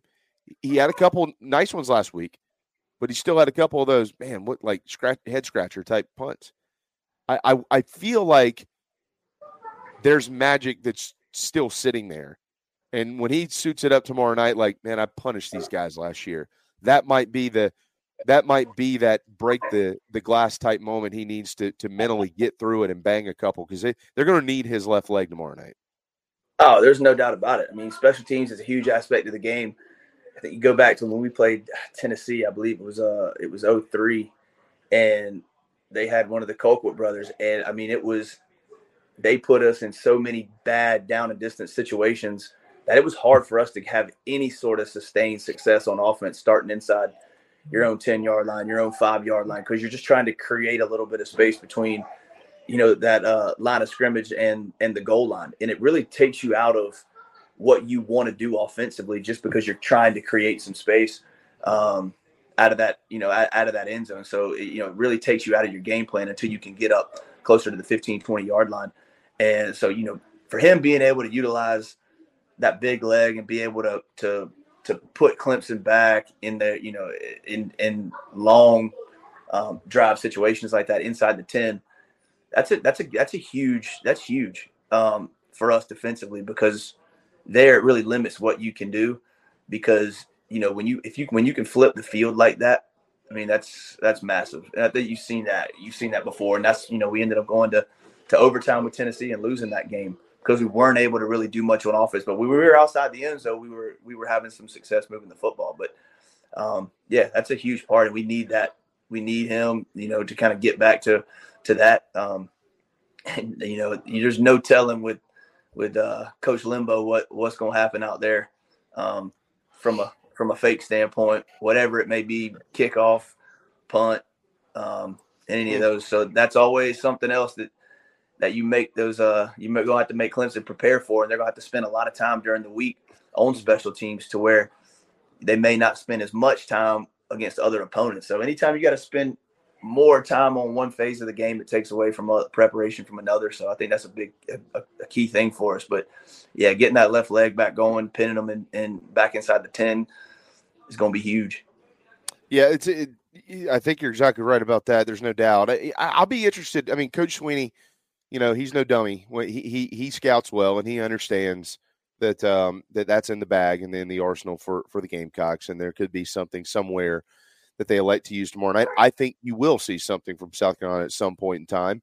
Um, but you know, you those things, Mike. You know, they're they're fun when they work, but boy, they they feel like they can beat you when they don't. You know, and and so a a big time call like that, if there's some type of fake or something um, can either change the game for the good or for the bad. And when you've got a game of this magnitude, you're trying to get to a bowl game. You know, you, you almost wonder is there hesitancy? Hey, this is a great spot, but God, if it doesn't work, it could burn us.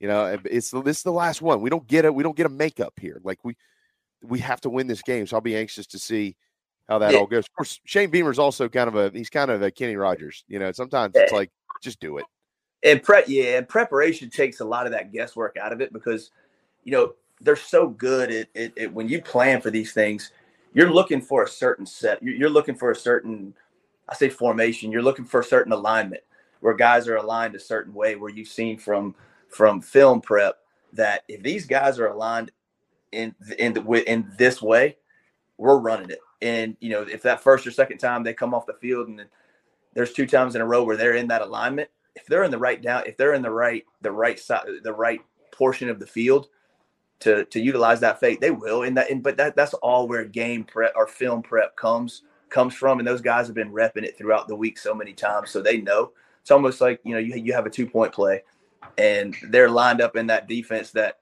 that you that's that's that's what you're looking for, and that's what you've seen through film study that if they're in this alignment, we know this play is successful, and you've already, you know, it's almost like you've already you've already run it. Final thoughts here from you, Mike. Um, what you anticipate seeing tomorrow night outside of a loud and boisterous crowd. By the way, the Gamecock Walk will be at five twenty-five. Five twenty-five, and a reminder, Bill, we're going we're going to say this again.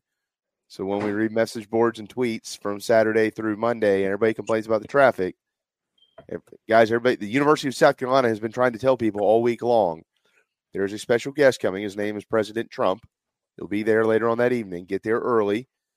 when he comes, that means there's going to be added security, which means it's going to take longer to get into the ballpark. So don't complain. They're, you know, prepare. Um, so 525 Gamecock walk on Friday. But Mike, with all that said, you know, final thoughts on the game, uh, you know, from from all angles here. What you feel like you need to see for Carolina to start a streak of their own against that team in the upstate? You know, I think you know I, I like where where where we are now, where we've come from. Um, you know, the continuity up front with our offensive line. Um, you know, it's not where they want to be, but I think we've seen improvement, and that's really what we've been asking for is is improvement. We want to see those guys improve, and that's what they've done um, the last three weeks. So from where from where we were, um, it felt like we were just kind of on that steady path with those guys of just getting eaten alive and not being able to protect Spencer very well. But I think, yeah, I think we've done um, a better job of that. I think they're starting to build that continuity now. I don't think, you know, I think the de- that uh, number zero from Kentucky, that defensive lineman is was phenomenal and was a game wrecker. And you know, I don't know if Clemson has a guy like that, but they got a lot of guys up front that are very similar. So I think that really has helped prepare those guys for the talent level that they're going to see um, on Saturday night. But I think that that's going to help, and we got to be able to, you know, to, to to run the football and have success at the right times to create, you know, good down and distance situations, positive down and distance situations, to where we can take shots. Because, you know, I don't think there's many people in the country that can cover Xavier Legette down the field, and being able to get Nyck Harbor down the field.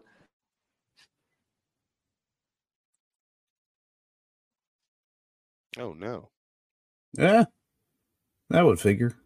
that's a good look for Right him. though. there at the end, right? Yeah. Hmm, That's okay. Yeah. he'll, he'll uh, we'll give him one. One there he is. There I know knew goes. he. Um, you know, it's Phone just call. dial up internet, but no, um, Uh, you know, be-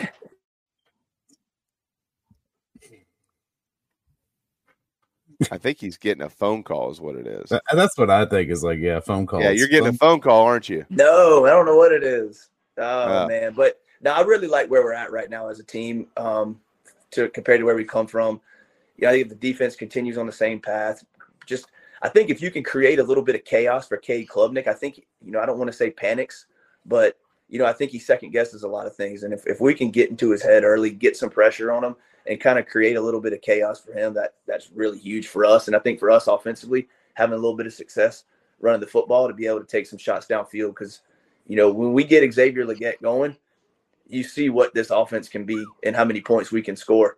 So I think that's really a lot of it um, for us. And I think, you know, I really, you know, really like where this team is right now um, together, the cohesiveness. I think you can see that. You can see that on the field and you can see it on the sidelines. I mean, the defense is flying to the football all. Uh, all 11 guys flying to the football and something we hadn't been doing early on in the year. So I really like where the Gamecocks are. I think the game I think the Gamecocks pull it out again, but I think we're going to have to score a lot of points and something similar to last year. I'm you know, I'm thinking 38-35 Gamecocks. Oh, 38 points. Okay. All I'll right. I'll I'll hop on your back and ride that. And if you're if if you're taking me there, uh we'll uh, Taking you there. Yeah, all right. 38 35, Mike. Just like All right, Sean well, Kingston. I'm gonna take you there. uh, too much wine on Thanksgiving night for Yeah. Mike, I'll holler at you later. Safe travels to Columbia. Great stuff as always. Um, it uh, we're not totally done with all this. Uh, we still got a couple more Fridays to talk some ball with you.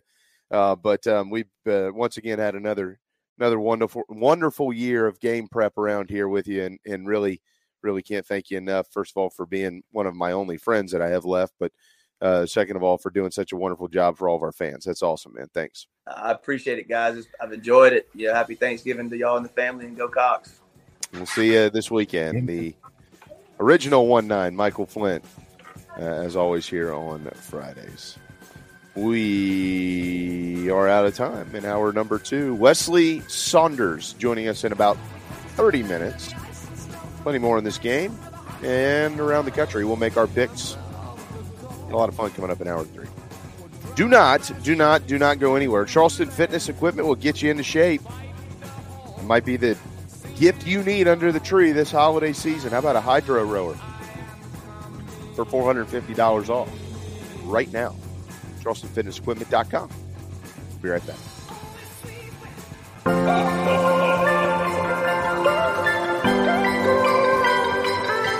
Hey, Gamecock fans, Mike Morgan here. During my time in Columbia, one of my favorite places to eat was Salsaritas. When I go back now for work or any other reason, it's still Salsaritas. Yeah, I'm like you. I love tacos. I love Tex-Mex. Where are you going to go to get them? Well, you've got two convenient Salsaritas locations, one in Lexington in the Target Center and one in West Columbia as well. Now, if you like tailgating, and who doesn't? Whether it's for a football game or anything else, they've got the catering hotline. Get yourself some Fiesta packs to take tailgating. Get yourself the Three Amigos bundles for tailgating. They make catering easy with a fresh, hot setup. And again, you just call the phone number 803-543-6297 to set it up. You can also look them up online or you can even download the app. Salsaritas is just a cut above the rest. That's why they're serving Williams Brice Stadium and the South Stands, also serving in the Colonial Life arenas. Again, that catering hotline number, make it easy for you and the folks out there. You don't need to settle for every time. 803 543 6297. 803 543 6297. Shop Charleston Fitness Equipment this holiday season. Major discounts on treadmills, rowers, ellipticos, and more.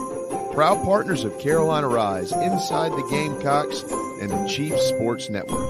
CharlestonFitnessEquipment.com 843-388-0999. Charleston Fitness Equipment this holiday season.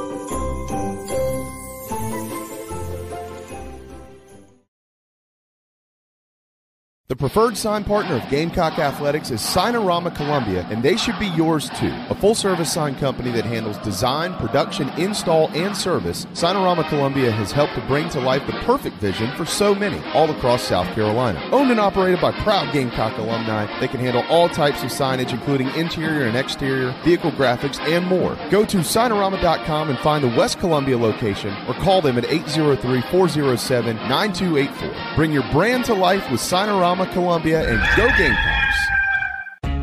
Charleston Fitness Equipment is keeping South Carolina in shape. Clients have come from all over the Palmetto State to find that one piece of equipment that they enjoy that keeps them looking and feeling good. Whether it's a home rower, treadmill, elliptical, free weights, a home gym, or something else, Charleston Fitness Equipment keeps the mirror smiling back at you. Get in shape like the Gamecocks do.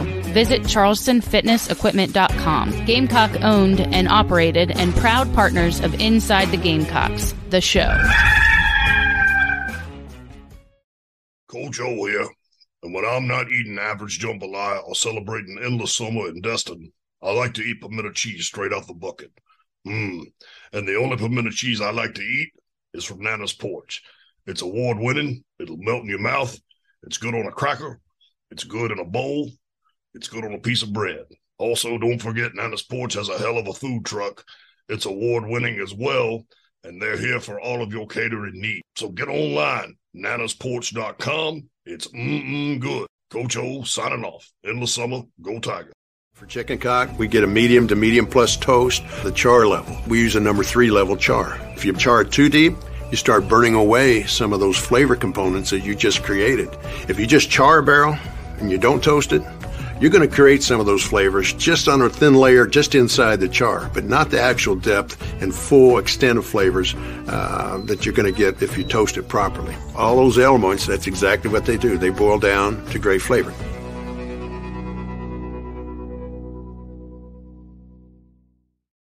If you're in the real estate market in the low country or even in the Midlands, please contact me, JB, with Coast to Coast Realty SC. Go Gamecocks. This break is presented by Billy G's Carolina Barbecue, the state newspaper's 2023 winner for Best Catering, Best Barbecue, and Best Food Truck. Visit BillyG'sCarolinaBarbecue.com for all of your catering needs. Ladies and gentlemen, here it is.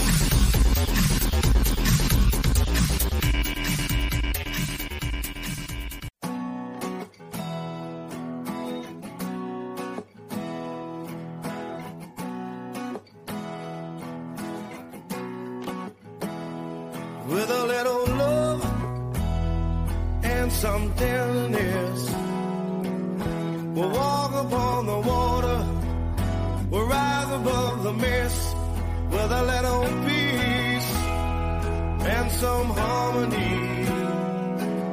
We'll take the world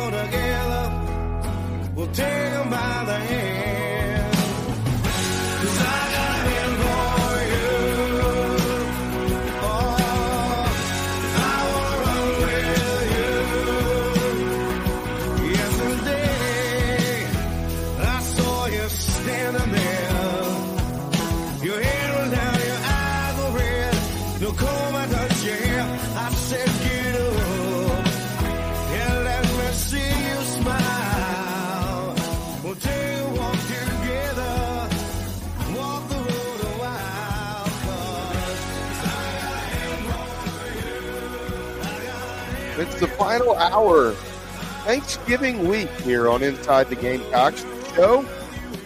We are so glad you've spent it with us. Hope all of you and your families have had wonderful holidays as we head into rivalry weekend. It has already kicked off. Games are underway. If you are watching them and watching us, thank you so much for doing that. And uh, of course, tomorrow night at 7:30, it will kick off between the Gamecocks and the Tigers at Williams-Brice Stadium. Plenty to get to on that game. Quickly on the scoreboard, Oklahoma is up on TCU 21 to 13 in the second quarter. We've got a touchdown in Lincoln, Iowa, seven to nothing over Nebraska with 10:33 to go in the second. There, the No more Hurricanes of. Miami have uh, Right, yeah. blown Not- into not Boston second half. College, 14 to seven. The score. Uh, they're on top there. Memphis up big on Temple early, 21 to six in the second. Holy Toledo. Uh, T- Toledo, by the way, has had an unbelievable year. The Rockets are 10 and 1, 7 and 0 in MACtion. And they're trying to get their 11th win of the season by defeating the Central Michigan Chippewas today. Uh, but there's no score in that game. Five minutes to go in the second quarter. And then Ohio and Akron, quite the, quite the rivalry there. Uh, 7 3, 2 9 Akron leads 8 Is it in the Rubber Bowl or in Athens, Ohio? It is in Akron. At Akron. The Rubber Bowl is rocking today. The Rubber Bowl. Joe Joe Moorhead still coaching at Akron. Yeah, they, Yeah, you know yeah. they have Terry Bowden and Joe Moorhead back to back at Akron. Somebody's a little serious about Zips Yeah. football. I don't know about you guys. Yeah, They're one of two schools in the country where their mascot's a kangaroo. couple couple of I quick did things know here in that and i and i under i understand the question uh, but you know there needs to be more context. Uh, jay diz asks if we win are you fine with beamer not making changes to the coaching staff? If we lose do you want to see hardesty and clayton let go? Well what i mean what if they win seven to three? You know uh, what if they lose seven to three you know j- just because they lose seven you know what i mean? Like if you're you can't really put you can't it's not a fair question. What if what if they lose you know 13 to 10 but they run for 255 yards in the game and daniel hill commits that night?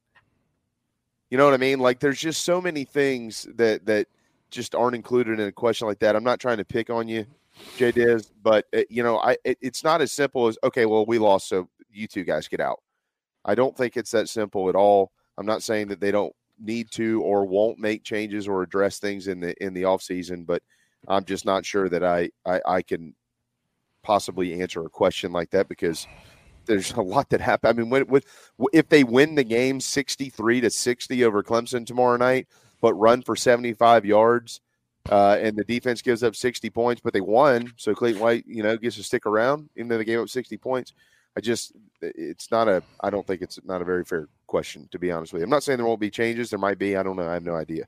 But, um, but I, I feel like context needs to be added to things like that. I I would just say this. Just to, yeah, that's a discussion for next week. I Sure, mean, absolutely. right now, uh, you know, just like with portal stuff and recruiting stuff, I mean, certainly uh, we're going to talk a lot about that. But man, it's the Friday before the Clemson Carolina game. Yeah. And the Gamecocks have are at home. They have a lot to play for. This isn't a 10 and 1 or 11 and 0 national championship contending Clemson team. They've done a nice job of turning their season around. Uh, nothing but respect for their program. It speaks for itself. Okay. Uh, I'm not being disrespectful to them at all. But this is another, this is an opportunity for South Carolina. Th- This is a great opportunity at home against a team that has not played well away from home at all, against a team that's very limited at the skilled positions, uh, a team that you know if South Carolina's man enough. I've said that all year. This is a this is a man up game. A line of scrimmage, offensive line, freshman. You're not freshman anymore. You, you got to go take it to these guys. You got to do your job. Defensive line. A lot of in-state kids on that defensive line that want this game very badly. Clemson's offensive line's played a lot better lately. You know, running running back, Mario Anderson's got to run like it's no tomorrow, just like he has all year. I mean, you know, Carolina's got to be the tougher football team. You know, because that's what Clemson brings to the table. That's what this year's version of the Tigers are. They're a blue collar, grind it out, play defense, run the ball football team. Which many of you that were jumping off a bridge last year when Garrett Riley took that job as the OC, uh, but you're kind of wondering what why why does one team have the explosive modern passing attack and the other doesn't? I bet you didn't think it would be these. It wouldn't be flipped like this, would you? So, um, but that, that's who they are, you know. And and and look, to Dabo's credit, he's not afraid to win that way. You know, I mean, they Oh, like no. to score a lot of points. They like to go up and down the field, but there's been years where they haven't been able to do that, and he'll run it and play D all day. Right. He, he's like a uh, he- he's, there's, there's a little Mark Stoops in there. You know, I don't think Dabo's the defensive mind Mark Stoops is, but he doesn't mind playing defensive, running it and grinding you down. And that's exactly what will happen Saturday night if South Carolina doesn't man up and show up and play their best football game. What is uh, important early in this game tomorrow night, guys? I think getting on the board, scoring, moving the ball, getting a stop, having having good things happen on on all three phases, really. But um, at least in one, you know, getting some momentum. I, I would like to see, you know, you sort of risk it if you kick, if you win the toss and kick, and put your defense on first. But but I want to kind of get a look at at, at, Klub, Klub, Klub, Klubnik, Klub, Klubnik, Cade Klubnik. Klubnik. My God, I knew that. I've been saying it right all day. Uh, I want to get a look at them, see how they are, see what they want to do. Now, the risk you run is they line up and run it up your butt, 12 plays, 74 yards, and take six minutes off the clock, and the, the place is dead. But I, I want to see, I want to see, I would like to see Clemson's offense react to this environment because, it, like, like I said, NC State's the closest thing to this. Uh, but th- th- it's, dude, the, since the light show's been in town, Carolina has not lost a game at home at night. Not one. Yeah. The look, Jeremiah Trotter is the man that this entire defense runs through. Uh, His numbers this year are phenomenal. I mean, he is probably a first round draft pick and should be 82 tackles, five and a half sacks, two interceptions, which is tied for the team lead. 82 tackles does lead the team, and five and a half sacks. Guess what? That also leads the team. Um, he also has two forced fumbles. You're not going to believe this that leads the team. I mean, he, he's he's been a one man wrecking crew. I'll be anxious to see what South Carolina does with him, and I'll also be anxious to see uh, what Clemson or how Clemson elects to utilize him from a pressure standpoint and who he covers. Uh, you know, is that is like if you've got if he's covering Trey Knox, I think it's advantage Jeremiah Trotter. I, I don't I don't I, I love Trey. I don't know that Trey is the guy that is uh, is going to be able to break away in one on one type coverage, right? And that's a that's a traditional matchup there. Tight end, linebacker. You you probably will see that at some point in time. But when they do set him free, what does South Carolina do with him? And who is it? You know, if Mario Anderson has to come out of the game and DJ Braswell has to come in the game, and you look at the Clemson sideline, there's probably a pretty good chance depending on what South Carolina, what the rest of their personnel looks like, they're going to try to find a way to get Jeremiah Trotter active towards Spencer Rattler because DJ Braswell isn't going to know what to do with him. And for that matter, really, I don't know that Mario Anderson, although he's a tough nut to crack, is going to have a whole lot to do about it either. Um, so th- that, I mean, look, at the end of the day, like we can sit here and pick apart all these little matchups and talk about things that are under the radar or whatever. How you going to stop Clemson's star? And and and I think that that really is what this is going to. I mean, the front seven are dandy, but you know the rest of those guys they work off of what he does. As good as they are, He's still the one. He's still the star of the show. So they got to find a way to manage him. And I'll be anxious to see what uh, what Carolina comes up with on that. Yeah, I think you could tell the last few games that they've put together offensively have been I mean, there's little wrinkles in these in these formations, you know, and and you know personnel that we haven't seen all year that are creeping their way into this game plan, and I think all of that kind of specifically leads to this game. Uh, a to give them more to prepare for, uh, which is the only reason I think LaNorris Sellers found the field last week was specifically for this week, and then you know, there's going to be something that we haven't seen, th- and not necessarily tricks or gadgets or anything like that, but just plays that are run that I think are designed to do exactly what you're talking about, JB, is to neutralize some of the biggest threats in the front. Um, yeah and I'll be happy to see that because uh, I, I mean, I think we've we've got a, a, body of work here, almost an entire season of what Dow Loggains has been able to do, and it, it just, I have a feeling, I have a lot more confidence going into this game than I did last year from an offensive perspective. I'll put it that way. Yeah, and and you know, you wonder if is it Nate Wiggins that'll draw Xavier Legette you know, more than likely, I would think. Um, and and if it is, can he cover him? I, I don't know that there's anybody that can cover Xavier Legette. And that's not no, no disrespect to Clemson. That's not what I'm getting at here. I he haven't been covered all year, uh, and he's seen some of the best corners in college football. So you know, I, I don't. The start JC says this often. I, I agree with him. I think this is another one of those games, much like last week. It was a low scoring game, but guess who won it for him? They're stars the Stars have to play well tomorrow night. Period. And if they don't, they'll get beat. Yeah, and they're gonna have some help too. I mean, the guys like Ahmarean Brown need to do their share. Uh, you mentioned Trey Knox. If if Trotter's covering him, then you know that that could be problematic. But um, you know, Josh Simon as well. Um, you know, uh, O'Mega Blake. Shoot, you know, guys that uh, I mean, you know, I know I know Dakereon's going to be back, and I, I, didn't expect him not to be back for his last game. And I, you have to wonder how how effective he'll be at all. You know, coming back from injuries and stuff. But um, you know, so it's uh, it's one of those things where you know, you, you and it, it's it kind of sucks because it's like this is a game where you could use a guy like Juju McDowell, and and if you notice before he got hurt, they were using Juju kind of like he should be. Like he'd get a couple of carries here, they'd split him out, they'd throw it to him. They especially like to give it to Juju on like money downs, especially like inside the 30. Mm-hmm. And, you know, because he, you know, I think Florida was the game. He touched it twice and scored two touchdowns. Um, that guy, he's a veteran guy. He's slippery. You know, he can kind of weave in the defense and all. You know, I don't, I don't know that Brown hopefully he may. I mean, he, he's always been capable of being that person. He's shown some signs, but he's not as consistent at it as, as McDowell. Um, and Clemson's secondary, man. I mean, they're not. They're better than they were last year. I'll tell you that. But they're not. They're not chopped liver. They'll hit you. They'll cover well. You know, are they like Georgia's secondary? No, but they're they're good. Don't get me wrong. They're not. Uh, they're not Swiss cheese. I, I do I like Wiggins versus if I'm a Clemson person, do I like do I love Wiggins versus Legette? No.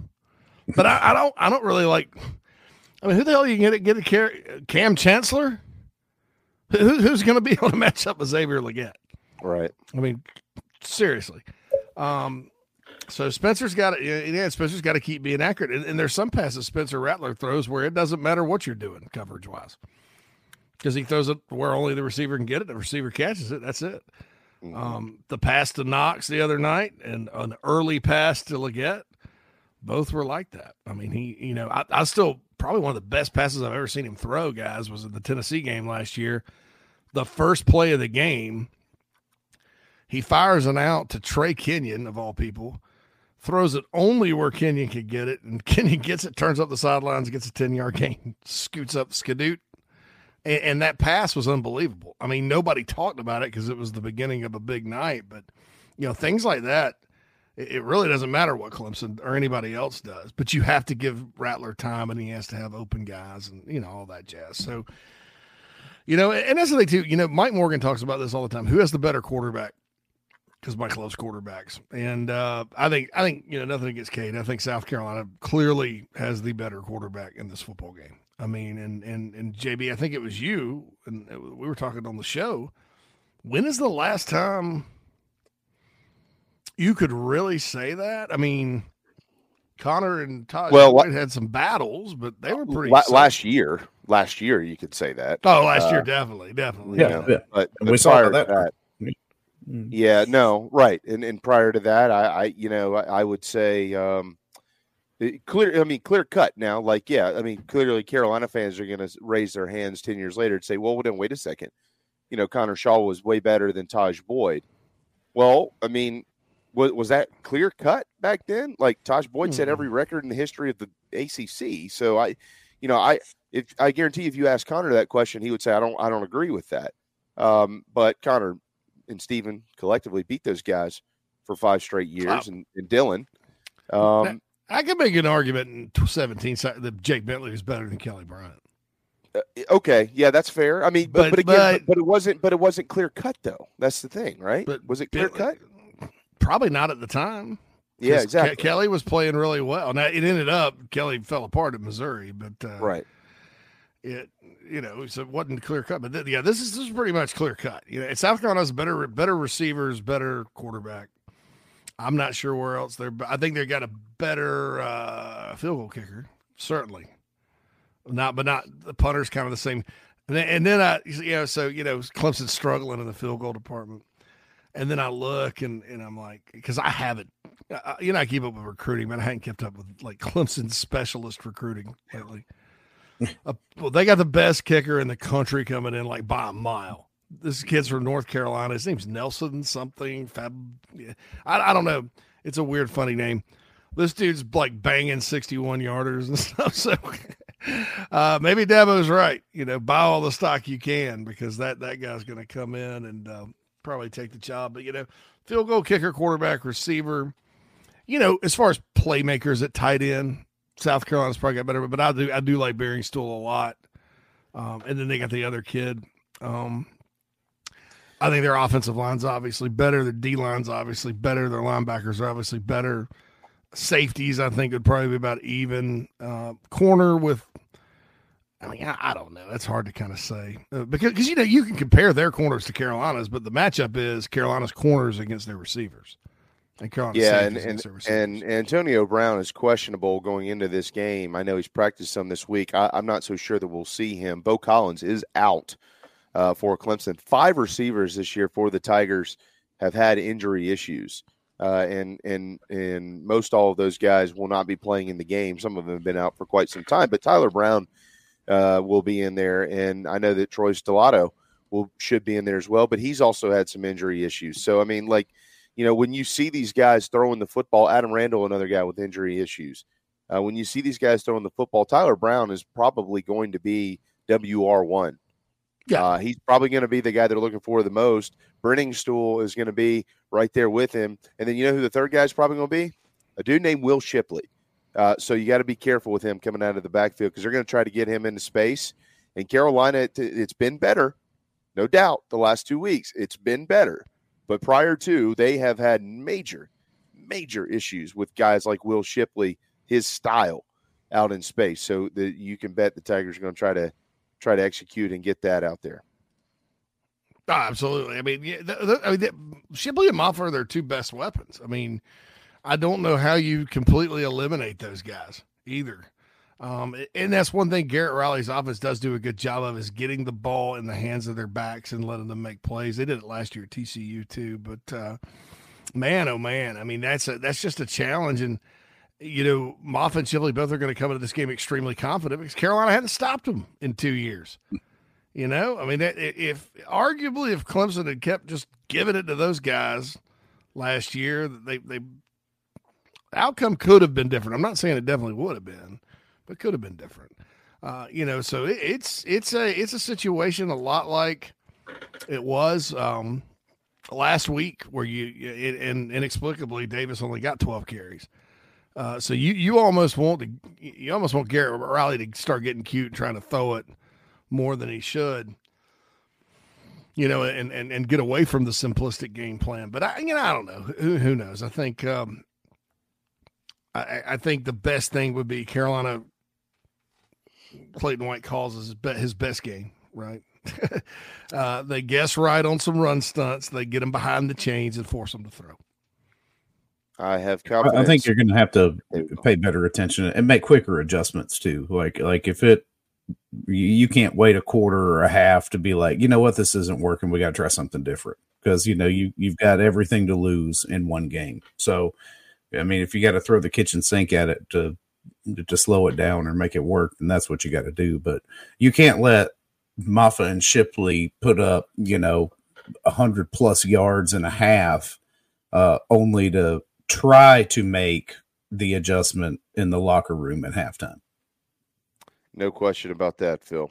Boy, there's uh if if that's the case, it's probably not a good night for the Gamecocks. We got to run to a timeout here in just a couple of minutes because Weslye Saunders is due in. Prior before we go though, let me give you a quick rundown of where things are on the watch list. Rattler firmly in fifth now, all time uh, from a passing yardage standpoint. He won't get to fourth unless he throws for 1,427 yards against Clemson uh, tomorrow night. I said 1,400. That's correct. So he won't do that. Um, but he is 490 yards shy of Dylan Thompson's single season passing yardage. I mean, theoretically, he could get there. That'd probably be a good sign. Uh, but um, probably more than likely going to need a bowl game to be able to do it. He, though, will probably top Dylan Thompson's pass completions record. 264 of those, uh, or 200. And, I'm sorry, 259 of those. If he completes 11 passes tomorrow, he'll tie Thompson with 270 in a single season. 12, of course, he'll break it. Spencer Rattler is more than likely going to leave South Carolina as the most accurate passer all time. 70.6% completion percentage here in 2023. And Xavier Legette is 330 yards away from Alshon Jeffery's 15 17. So that's where we are from a record watch standpoint. I will say one thing 20 seconds.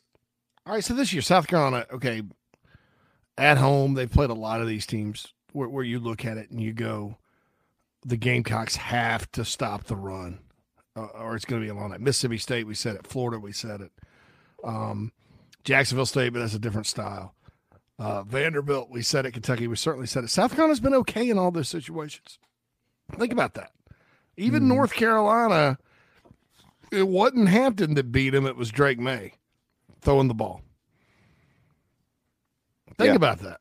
Yep. So yeah, they've, so they've stepped up when they needed to when it looked like a team. Yeah, you know, they've, wanted they've had some games where they've done well against the run, and so you know, so that's that's kind of something else that pops in your mind is when you look at the body of work. Now, now certainly you know Cody Schrader went for whatever out of Missouri, and uh, but even A and M, I think barely scratched hundred yards on the ground. So you know maybe maybe this team is better against the run than we. We're having flashbacks to last year. Yeah. maybe they're better. Maybe they're better than, than we give them credit for. Well, it makes sense because you're getting better linebacker play this year than we did last year. Uh, you can confidently say that, uh, even though I mean nothing, nothing's perfect. Uh, but at the same time, you know, when you have been effective at slowing those run games down, the only time where opponents actually had some success is where they had top tier quarterbacks. I mean, you know, Will Rogers threw all over them. You know, it's like, but you're not. I don't think you're facing that caliber QB coming into this game. I mean, Klubnik sure is a five star, but uh, he's still relatively inexperienced. This is his first full season. And there's no Ricky Pearsall. There's no Tulu Griffin. Right. Yeah. You don't have that guy, you know, on the on the outside that's going to beat you that you're really scared of going there's no- downfield on you. No. There's no Dane Key, Barry and Yeah. Brown. Yeah. Tamian. I mean, you know, That's there- right. There's, I mean, look, and that's that's not all their fault, you know. But anyway, hey, guess what? Satterfield strikes again. 66 Yeah, yard touchdown yard. pass Oh, for the yeah. Huskers. But Iowa's right back on their goal line. So it, they're maybe have, they've already gone the over. It may it may be over 25 and a half at halftime. Got to step aside. Weslye Saunders will join us when we return. Final segment of the week going into the rivalry game here on Inside the Gamecocks, the show. Hey folks, it's JB, and as we all know, it's football season. My favorite place to shop for myself and the family is Gamecock Traditions in Lexington. They have the widest selection of Gamecocks attire, plus all the cool accessories for tailgating, cooking, kids, shoes, hats, and so much more. Most importantly for me, you can order online at GamecockTraditions.com and it's shipped timely to your door. I've been shopping here for years, and I hope you will too. Order online right now on the Chief Sports app. Go Gamecocks. Tony Pope State Farm is your go-to agent anywhere in South Carolina, North Carolina, or Georgia for the service you deserve at the price you want. So try combining your home, life, auto, and or small business insurance today. Tony Pope State Farm has been in business for more than 30 years and can handle anything you need in the tri-state area. 843-851-2222 or visit tonypope.com today. Like a good neighbor, State Farm is there. If you're on Medicare currently or approaching eligibility, it's time to enroll in a Medicare plan that meets your needs. Palmetto Medicare is here to help you through the process. Palmetto Medicare's owner Brian Spencer and his team of experts are here to assist you. Learn about the benefits and enroll in the plan that will cover as many of your medical costs as possible. Some of the advantages of Medicare health plans may include variety of plan choices, increased benefits, lower premiums, and more. Give Palmetto Medicare a call to discuss your insurance and help get the exact coverage for your needs today. Nana's Porch, nanasporch.com. At Nana's Porch, they cater weddings, parties, and all kinds of special events. Their meals are served buffet style in seconds. They're encouraged. Plus, they can bring their mobile food unit to bring on site and serve your guests as a unique alternative for your catering needs. Inquire about rentals as well. nanasporch.com. Find them on Facebook, Twitter, and Instagram. 336 259 7550.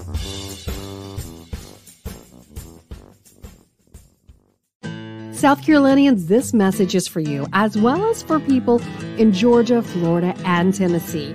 If you think you may need work done to your roof or a new roof altogether, there's one simple name to remember Elite Roofing and Restoration. South Carolina native Jeremy Johnson has been helping people in the South make sure they have the very best people checking on and building new roofs for over 25 years. Fully licensed, bonded, and insured, they provide the best service possible. Call or email today 678 781 1998. That's 678 781 1998, or you can go to eliteroofingga.com. Schedule a no hassle free inspection today. Wind damage, hail damage, or just wear and tear. Don't settle for second best. Let Jeremy Johnson and Elite Roofing and Restoration take care of it all for you today.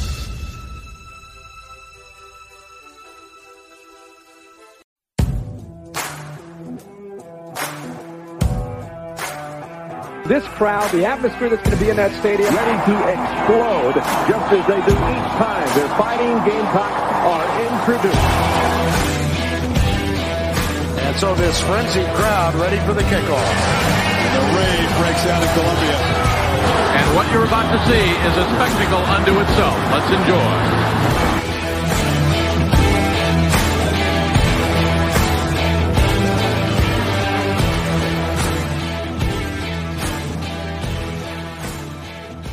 Final segment of the week. Welcome back inside the Gamecocks, the show built by the Barndo Co. and served by Chicken Cock Whiskey. Ahead of this weekend's ball game, it's the rivalry between South Carolina and Clemson at Williams-Brice Stadium, 7:30 tomorrow night on the SEC network. This gentleman knows a little bit about playing in this game and playing in that ballpark because he was an outstanding tight end for Steve Spurrier here back in the mid 2000s. Weslye Saunders has been kind enough to join us today. He'll pick some games a little bit later on, but we'll talk some ball first. How you doing, man?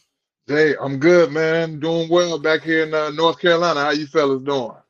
So you went home for the holidays for I did. I, I did. Yeah, came on up here. It's been uh, several months since I touched down in the Carolinas, so you know, it's a good change of pace from Miami. All right, no doubt. So Yes, wait yeah. a s- all right, because you you've got the whole health thing down. Yeah. So what do, what do you do on Thanksgiving? Are you are you stuffing your face or like what's what, what's your what's your gig? What do you do? Absolutely, man. You know, but I, one of the biggest things that I preach is, is balance. You know, Uh, you can't be eating like it's Thanksgiving every day, right? But so you, you got to give yourself some leeway. Unfortunately, a lot of us we don't eat any different than Thanksgiving than we did two months ago, right? So so what uh it- we're going to talk a lot of ball with you man but um but why don't you we've got a large audience uh Weslye about eight to ten thousand people a day will watch or listen to this thing. And um and so we want to give you an opportunity to tell people what you're doing and, and if that's something that folks could get in touch with you on uh, you know how can you how can they connect with you and all that type of stuff? Fill us in on what's going on in life Right on, man. I appreciate it. Well, you know, uh, the, the the football never really leaves, so I'm not officially retired. You know, as recently as of 2019, I was playing in the American Alliance of Football with the with the Birmingham Iron. Uh, you know, still got that football itch, still in, in in very good shape, and I'm actually in better shape now than I was when I was playing 10, 12 years ago. Uh, and that's mainly due, you know, my new company, Wes Joose, uh, which specializes in all natural superfood supplements and uh, uh, organic uh, minerals to help our body get rid of all the bad decisions we made last night, right? So gut health, cleansing, detox, all that good stuff. Uh, that's what we specialize in. But my company, Win with West, is a total wellness company. So, you know, we specialize in meditation, uh, breath work, uh, you know, workouts, uh, meal plans, and nutrition. I actually hosted a yoga retreat in Egypt last November for about 40 people. Yeah, so you know this this thing is taking taking on a life of its own. It kind of happened organically, especially because these last few years, you know, a lot more people have wanted to take their health and wellness into their own hands, and so that's where I come in. Because you probably don't remember, you know, back when I was in South Carolina, man, you know, we got Bojangles and all the best Lizard's Thicket and all the best food. I was a little Coach Coach Spurrier actually contemplated putting me at, ta- at tackle at one point uh, because I had gotten over 300 pounds. So you know, weight, me and weight have always had this love love hate relationship. But now I understand that it's all about balance. So yeah, that's what we're doing. Anyone who wants to find me, you know, I'm on uh, Instagram at Wes Joose W E S J O O S E and uh, Weslye.com, which is W E S L Y E.com. Yeah, it's it's it's, it's ye. Everybody remember Yeah. that. I had to spell. I covered him as a recruit, and I had to learn how to spell it over. I always made that made that mistake. But that, that's good, Wes. I remember when you were a recruit too, man. You you were a big kid, but you had good feet and could play basketball. So I always thought you'd be a tight end. Me and Ryan Bartow would like debate Right. back and forth, if you remember. And uh, Yep. uh, I thought, maybe could, could he be a D tackle? And no, Bartow's like tight end all the way. And, and then you got then then I watched you play, and I was like, yep, definitely, no no question, no question. Appreciate it. Yeah, uh, man. We we go way back. Yeah. Yeah, man. I remember back I was at Rival Bartow and I both were at rivals.com back then, man. And we, we talk we still talk about you, man. We still talk about about, about you. Uh, good stuff, you know. Good I stuff. appreciate it, man. Yeah, man. Some of the, some of my best articles coming up, man, were from you guys. Of course, you know, Yeah. back before back before we all had cell phones and we had to get on the computer and look up our rivals and scout.com rankings. Yeah, you and you and Ryan were you know some of the names we saw the most. So Sure, man. I remember that totally. gosh that was you came was that the 07 class you were a part He of was 07 because he almost went North Carolina. I mean, we scared everybody. He almost went North Yeah. Carolina. That close. I remember that. I remember that close. why yeah. why did you end up coming to south carolina Oh man, you know Spurrier, he he kind of sealed the deal, uh, and of course, you know, I like um, where I'm at right now, I'm back here at my mom's house. So from here to University of North Carolina's campus is about 15 minutes, and so it was a little too close to home. Uh, so you know, I wanted to get going up the road three and a half hours south, and uh, I felt like South, and of course, I wanted to play against top-notch competition, man. You know, the, nothing like the SEC, and uh, Coach Spurrier had kind of sold us on that you know, being a big fish in a small pond at the time and making some things happen and changing the narrative in Columbia. that that class was uh, really simply outstanding. One of my one of my best buddies is in that class. He was he was one of the guys that nobody talked about. A dude named Pat DiMarco. Uh, did it. kind of worked out for him, didn't it? Uh, you know, and you look around at the successes of, of the guys that were in that class, and you know, Stephen and what he's doing now in, in in teaching and coaching quarterbacks and things like that. Obviously, Pat is is unbelievably successful. Melvin and what he did in the NFL, You could talk about Jason Barnes. Uh, He's an excellent, excellent coach now. Um, My you know, roommate. And a great guy, you know, great Yep. guy. I mean, all you guys like it was a great group of dudes. Akeem was in that group, Byron McKnight, and and you could go on and on. And then there's another guy named Travian, and he's Yeah, on T- staff now. Have you talked to him? Oh yeah, yeah. I, I catch up with Travian a lot on uh, on Twitter and uh, between Instagram. Man, it's good to see see him doing what he's doing, especially because you know we we all pretty much showed up on, except for Steven. You know, Garcia got there about six months earlier than we did, but you know we got on campus at the same time. You know, so this experience of Columbia and college football and Coach Spurrier, you know, we all received that at the same exact time, man. So I think that's a bond that can never be broken, especially for our class coming in with, with so much hype that we did. Uh, Yeah, it's it's neat to see now. Shane, of course, you know Shane. Shane was Oh, there yeah. when you were in there, and and so getting your perspective. I mean, so you're very qualified to have an opinion on this. You played for the program. You played in the NFL, um, and and and now a, a piece of what you were with at at your time at South Carolina. By the, when I was in school, we were in school at the same time. Um, when you were at South Carolina, is back running this program. So Mhm. what do you what are you seeing when you turn it on every Saturday? What are you seeing from these guys? Uh, I see. I see a belief. You know, I, I see some guys willing to uh, make the sacrifice. You know, it takes a little while to buy in. A lot of people think it's supposed to happen immediately, but you got to gain people's trust. They have to see how you respond in times of adversity, right?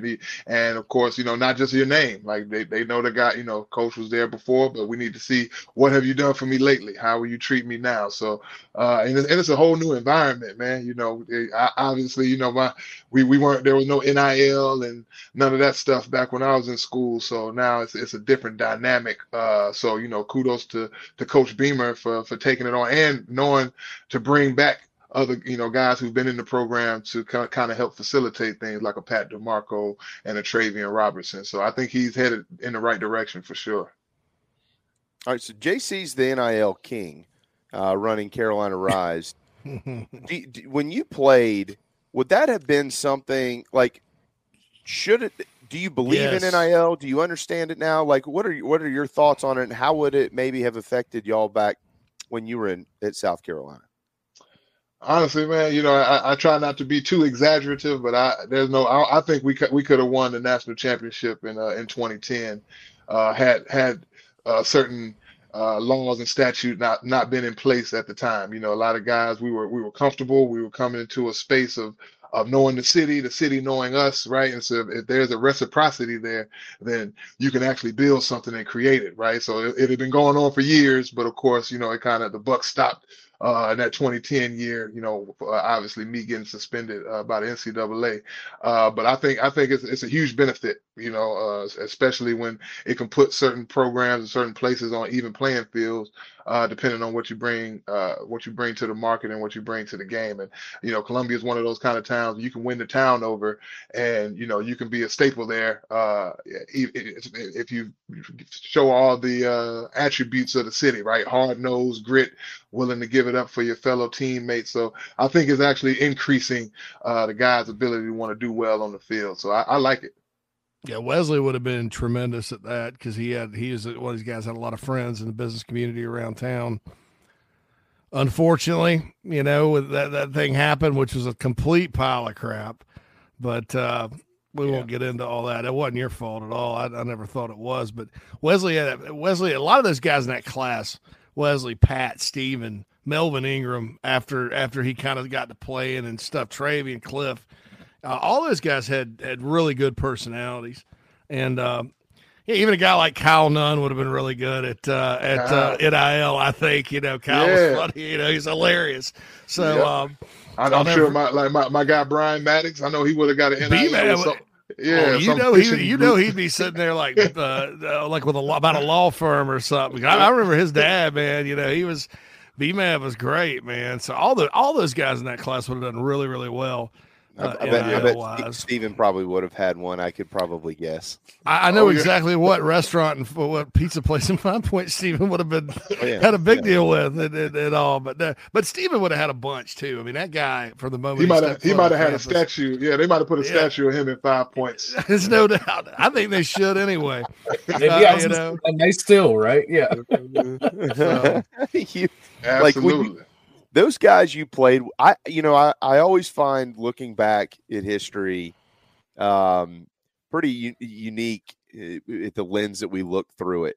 You know, and you go back and you think about like Ladi Ajiboye and Mhm. and Melvin and when they came in, and and you look back now at what this program achieved as they got older, and you would have never guessed it. You know, because everybody gets so caught up, Weslye, and the star system and this and that and the whole nine yards, and and then you look back at guys who I don't want to say flew under the radar, but they just didn't pop. Pat DiMarco didn't pop either. Right. And and then all of a sudden, you know, they're they were an integral reason why there was so much success that ended up being created. Yeah. What what is that? Like when you when you look back at all the guys that you played with, and I'm talking about at the college level, it, totally different scenario from the pro level. That's your job. Uh, but if at the collegiate level, you got to go to school. You got all these things going on, and you look back at all these guys that you played with who, who, who became great players, and then maybe some guys that came in as great players and did just really never worked out. Like, Mhm. could, can you kind of describe that for us, that college experience, and how it affects guys versus others?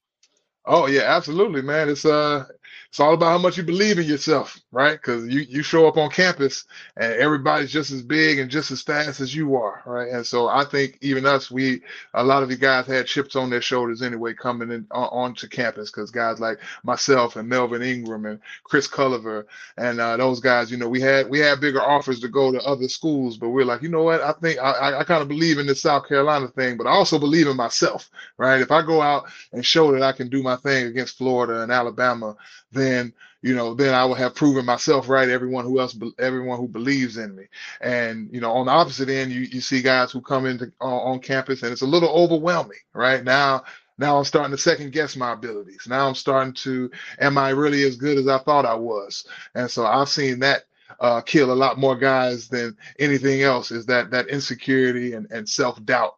Uh, so I, I knew early on I didn't want that to be a part of my thing. I know Coach, Coach Spurrier, one of the things he sold me on was being able to play as a freshman. Uh, so that was very intriguing and very enticing to a guy like myself. Um, and I think a lot of guys wanted that. You know, a lot of us, I, th- I don't, you know, a, few, except for a few guys, you know, a lot of us hit the field that first year. A guy like Deion LaCorn, you know, people who people, uh, you know, don't mention as much, but you know, who really stepped on campus and wanted to prove something immediately. So uh, I think it was a great opportunity for us, and it, it said said a lot about uh, the guys in our program willing to go and you know create something that we couldn't see. Right? It's easy to talk about it now in hindsight, but we didn't know if we would go there and win any games. Right? So. Yeah. I man, I'd have to go back to have an informed opinion on this. But in 2007 and 2008, when you and Jared were in the same tight end room, I, I can't imagine that there was a group of tight ends anywhere else in college football that was better than the two of you. What was y'all's relationship like? Oh man, I love Jay Cook, man. That was that was my guy. You know, he, he he brought me in. He and Andy Boyd, you know, took me under their wing. Now Andy, he was more of a blocking tight end, but Jared, you know, we kind of spoke the same language as far as wanting to make plays and wanting to, you know, uh, be a vital part of the offense. And for some reason, man, you know, to this day, we we can't understand, you know, what the coaching staff's, you know, uh, opposition was against putting us on the field at the same time, right? It was either Jared or Wes. But I'm like, you know, we we both can do some things, you know. So it, it kind of became that we had gone through our thir- you know three uh, tight end coaches in three years with uh, Fred Fred Chatham and Ray Rychleski and Jeep Hunter. Uh, and so, you know, it was it was a great relationship between Jared and I, but of course, you know, there's only so many minutes to go around because, you know, we weren't running too many two tight end uh, sets. But, you know, Jared was my guy. I learned a lot from him. Uh, and he, he showed me a lot of the ropes, especially being an ex wide receiver. So my route running be, became Chris. You know, guys like he and Kenny McKinley really took me under their wing and saw the talent in me to kind of hone that and, uh, you know, develop me into a better player. It's crazy because Spurrier got away from just using what he, he started using um, double tight end formations around 2011 ish, 2012 ish. Justice Cunningham and Busta Anderson and Jarrell Adams. Yep. They, they say, uh, yeah, I always thought, wow, he should have done that back then because it, it wasn't like y'all were like loaded at receiver. You know, you had Kenny and and Jared basically was the, the second best receiver in those early years, and then uh, of course Alshon came in and, and, Yeah. kind of changed that. But man, that was something else. It was uh, wow. Those all right. So I got to ask you one thing about Spurrier and and plays. So Clemson game 2009. They're playing Clemson this year. So they called a play, and you called a touchdown. Yeah. I saw that play a bunch in his in his career. He wouldn't run it every single game, but when he did, it was lethal. Am I right in that? And what what could you describe that play call? Uh, it's kind of almost like a crossing, like a pick, like a pick Okay, hey, you, you, got you got to be specific. Oh, you saying yeah, 2009? You got Yeah, to be specific. the 'cause I 09 scored- the touchdown. two. You got two. Yep. You did have two in that game. Yeah, yeah. This was this was uh, this was the pick play, uh, the crossing play. Yeah. The Y dragster, man. That's yeah. That's that's the Y drag. That's the that's the Y bread drag. and butter. Yeah, Yeah. know, they they weren't really equipped to handle uh handle that play. Garcia and I, we knew that was going to be a big play. You know, every time. I don't think you probably don't remember in 2007, I had one against Kentucky that I fumbled on the one yard line after taking it 48 yards. I Uh, remember that. Yeah. yeah, yeah. So uh, yeah, we run that play uh, multiple times, and of course, if it's a if it's man to man, uh, somebody gets picked off, and it's a lot of confusion going on. And if you can come out that backside and make one guy miss, that's all it's about. And so you know, I was able to do that. I also remember in 08, uh, 24-14, right? 08, we're down 24 nothing. Back to 24-14, and you ran it, and Smelley threw it about a foot over your head. Yeah. And you'd, you'd probably still been running, man, Yep. up at Death Valley. And that would that, Yeah. may, that may have that, that play may have changed everything because Dabo probably wouldn't have getting the Clemson job if, if y'all had come back and won that game. Well, It's crazy know, how those things happen, you know. You know, it's funny too. My my dad, I, I scored a touchdown in that game too. You and, did? uh, I remember my, that. My, my dad, my he missed the play because our house was getting broken into. So Oh he my was in Death Valley. What? He had to rush. He had to rush out of the stadium to talk to the pol- uh, the police on the phone because somebody had broken into our house. I guess knowing he was gone for the for the game that weekend. So he missed You're it. kidding me. This was in the this was in two, the 2008 game in in the upstate. Yeah, yeah. It was raining. You th- so what happened with your house? They broke into the house. Did they? The alarm went off. Uh, yeah, they. I think they took some uh, some minor stuff uh, from the front front porch, but the alarm was going off the whole time, so they didn't get out with much. So that was the alarm Is company. that the house calling. you're in now? No, this is not the house I'm in now. This is uh, my, my dad's house on the other side of town. So my, my mom and dad they they both in Durham, but they they live in, on separate t- sides of town. Mm-hmm. Wow, what a story. Well, you, Yeah. It, it's okay because in 2009, and, and this will kind of lead us into where we're going with this year's game too, and we'll we'll pick the game, and I'm going to wipe the rest of these picks out, guys. We're not going to have time to do it. I'd rather talk to Weslye than pick the freaking Kentucky game. Um, um, but the, the 2009 game, you know, y'all y'all y'all had lost. This program had lost. Uh, oh God, at that point in time, was it two straight? It was two No. straight, but like seven Yeah. out of eight. Yeah, two straight, and uh, outside of 01 and outside of 06, Six. Carolina had lost every game since the turn of the century. It just wasn't kind. That game in 09 turned it in the Gamecocks' favor, five consecutive, and you just pointed out you had two catches, both of them were in the end zone. Oh and yeah. uh, the final score was 34 to 17. I'll never forget that day at Williams-Brice Stadium. Um, what was it that day? What was the magic potion? I know Kenny had a big day toting the rock, but um, but going, do you remember the going into that game? What were those conversations like? Did you have it circled on the calendar? Kind of walk us through that. Oh yeah, it was uh obviously you know we had already felt the angst uh, throughout the season because you know it, the season kind of hadn't gone the way we wanted it to. We had a really good team. Uh, you know we were losing a few games at the at the end, right? We lost to Georgia and Athens by a few. You know we put taking number one Florida to the brink. Um, so we knew we had talent. Uh, so it was really all about us. And towards the end of the season, that's when things really started to shape up. Honestly, I was I was excited about that season, but I'm already looking like, man, we really got a chance to do something even next year. So I knew Clemson was going to be one of those times like, hey, let's let's go out, let's go out here and set it off. And uh, of course, you know, we we run into the, the first play of the game when they they take it back to the house on us on, on the kickoff. Uh, that really, you know, deflates the the sales a little bit. So you really have to get back to like how much do we really believe in ourselves after something like that happens, you know. So uh, we were able to bounce back. Obviously, they had a, a penalty on it. Um, we were able to bounce back and and take it to the house, man. But I, I, I just remember the camaraderie around that. Like, yeah, we're not gonna lose this game. We're about to win, and we're gonna have a good time at five points after this. That's right. I remember five points well that night. Oh, Uh, and the next morning, I guess we should probably say. Um, this team started off two and six. They've won three straight. This is certainly going to be the most difficult opponent they've played. Wesley beating Jacksonville State, Vanderbilt, and Kentucky to get to this point. But if they if they get it, they go to a bowl, and then they also would have their second consecutive win over that team in the upstate. And boy, boy, do they need it. Um, I, I I don't know exactly how much you've seen out of them the last few weeks, but um, but if you have seen a bunch, what have you seen, and how do you think that'll translate into the ball game tomorrow night? Oh yeah, I've seen I've seen guys gaining confidence. Yeah, I've been keeping up as much as I can, you know. And I remember the last time I was really intensely watching was uh, that that Georgia match, and I saw a lot a lot of grit from guys. You know, the defensive line playing well, and uh, I, I see you see sparks, right? And then you know it's all about really just bringing it all together. And so these past few weeks, I've seen them bring it bring it together. You know, putting up some major points, coming back from adversity, right? Somebody emerging as the as the the breakaway star on offense with Rattler and Legette. You know, so uh, these are guys that you know you, you really need your, your people to step up and confidence. So if you can hang your hat on a few guys, then that kind of trickles and permeates through through everyone else because I've, I've seen it happen. So uh, you know, three games in a row. This is this we need we need this one. So I think uh, I think we're in a good space. You know, I, I don't want to speak too soon because you know I've been wrong before, but you know I got a good feeling about this. How, you played in the NFL. How how do you think Xavier Legette and Spencer Rattler will will how how, how will their game play at the next level?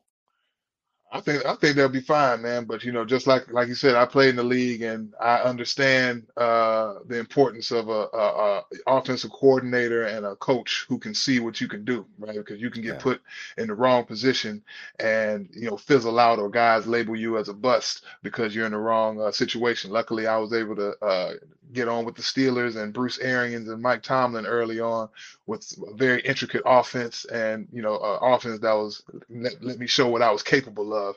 And not all the time, you know, I went to another team, you know, when I went to Indianapolis, and it was kind of the opposite of that, where you were kind of a little bit pigeonholed. So, you know, really kind of depends on the team, uh, depends on, you know, the, the offense that that you get put into. But luckily, I'm starting to see, you know, a lot more guys thinking out of the box now, you know, with the emergence of Patrick Mahomes and, you know, these new style offense, you know, Brandon Staley, you know, it's kind of funking things up a little bit. So thank goodness this old traditional way of thinking is kind of going by the wayside when we're able to implement new things and new plays and let guys express themselves. You know, football is expressionism uh, at the least, right? So you got to go out and let guys be who they are on the football field.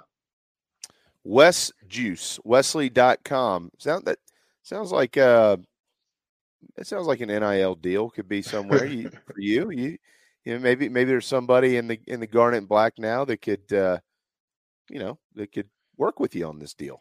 Oh yeah, hey look, we we looking into that, man. You know, we got a lot of our research. We got nothing but top notch uh, ingredients in in our uh in our stuff, man. So uh, we source it from a company out in Southern California, and I just, distinctly picked out the ingredients that can help someone on their path to being an athlete, right? So we got all of these superfood ingredients that are built to help us uh, be vita- be uh, carry on in vitality uh, on or off the field. You know, clear brain fog, all that good stuff, man. But health is wealth, and not much else is what I like to say. And unfortunately for me, that was not my main thing when I was in Columbia. You know, I was I was going against the grain when it comes to eating and taking care of myself and knowing what to put in my body. Uh, but I, I didn't know any better, man. So you know, it's, it's really about knowledge. So I mean, I'm just here to spread the knowledge. Well, we'll we'll continue to help spread it for you as well, uh, and you you can always come back. I think I'm going to speak on behalf of both of these guys. We know what a good interview is, and this one's pretty good, thanks to you. Uh, well, very well done. You're always welcome on our program. Before we go, uh, two quick picks here. One is tomorrow at noon on Fox between second-ranked Ohio State and third-ranked Michigan, and I'll start uh, with uh, the the with uh, Mad Dog down there. Phil, he got in this thing? Oh, give me the Buckeyes. Give me the Whoa. Buckeyes. Whoa. Yeah. Yeah, they brought Whoa. some defense with them. They don't just play offense anymore, so I think that might that might throw Michigan off. This will be their third big win on the road, JC. Will Ohio State get it done? Do you agree with Mad Dog there? You don't need to turn your mic on if you'd like to make a pick publicly. You can make one privately if you'd like. O H I O. Oh, no. There you go. Hey, what do you think about the Ohio State uh, Michigan game this weekend, Weslye? And what do you think about Michigan stealing signs, according to, well, evidence. well, I got I you know I got I got Michigan by three, man. I don't know what it is in the air. I'm going I'm going Michigan this time, and you know all, all is fair in love and war, right? So you know a couple signs get messed up, you know a couple uh, a couple schools get vandalized. You know nobody got hurt, right? So it's all good. All right, I'm with you. Right? Yeah, yeah, yeah. I, I think something weird happens tomorrow. Something weird. It's going to be Yeah. cold and at home. No Jim Harbaugh. But if they could, if they could sneak that other guy on other sidelines, I'm sure they could find a way to sneak Jim into the ballpark. So uh, I'm going to go with. Uh, I, I'm with you. I think Michigan finds a way to get it done at home. And then finally, we'll let Weslye pick last in this one. I'll lead this one off, which is ours. The Gamecocks now have a ranked opponent walking in tomorrow night. The Tigers looking for 2 and 0. I we've talked about this thing inside and out throughout the week. It's turnovers. It's the turnover battle. That's really what it's going to come down to in my mind. Clemson, when they lose it, they lose. When they win it, they win. South Carolina has created nine in the last three games. They've won all three. Clemson has created 10 in the last three games. They've won all three as well. But I think tomorrow night, Spencer Rattler and Xavier Legette will go out with a bang, and that defense will create more turnovers than Clemson's. And I think South Carolina, it'll be raucous and wild in there, and I can't wait to see it. Gamecocks win. Phil? I'm with you, JB. Uh, the the biggest key to me in this game because it's been the, the biggest thorn in the team up the road side is turnovers. Uh, you you finally turned the spigot on here to to get the turnovers moving over the last three games. Like I said three weeks ago, you got to start with a little tiny snowball at the top of the hill, and they've been pushing and rolling that thing all the way down. And I think they pull off a I think they pull off a nice close victory tomorrow night. JC. Gamecocks will win. Uh, I think it'll be a lot like Kentucky game. Yeah, Gamecocks should win the game. Boy, that's outstanding analysis. Yeah, I just wanted to give it. I wanted to bring you the full money there. I want. I, I want to hear what Weslye had to say.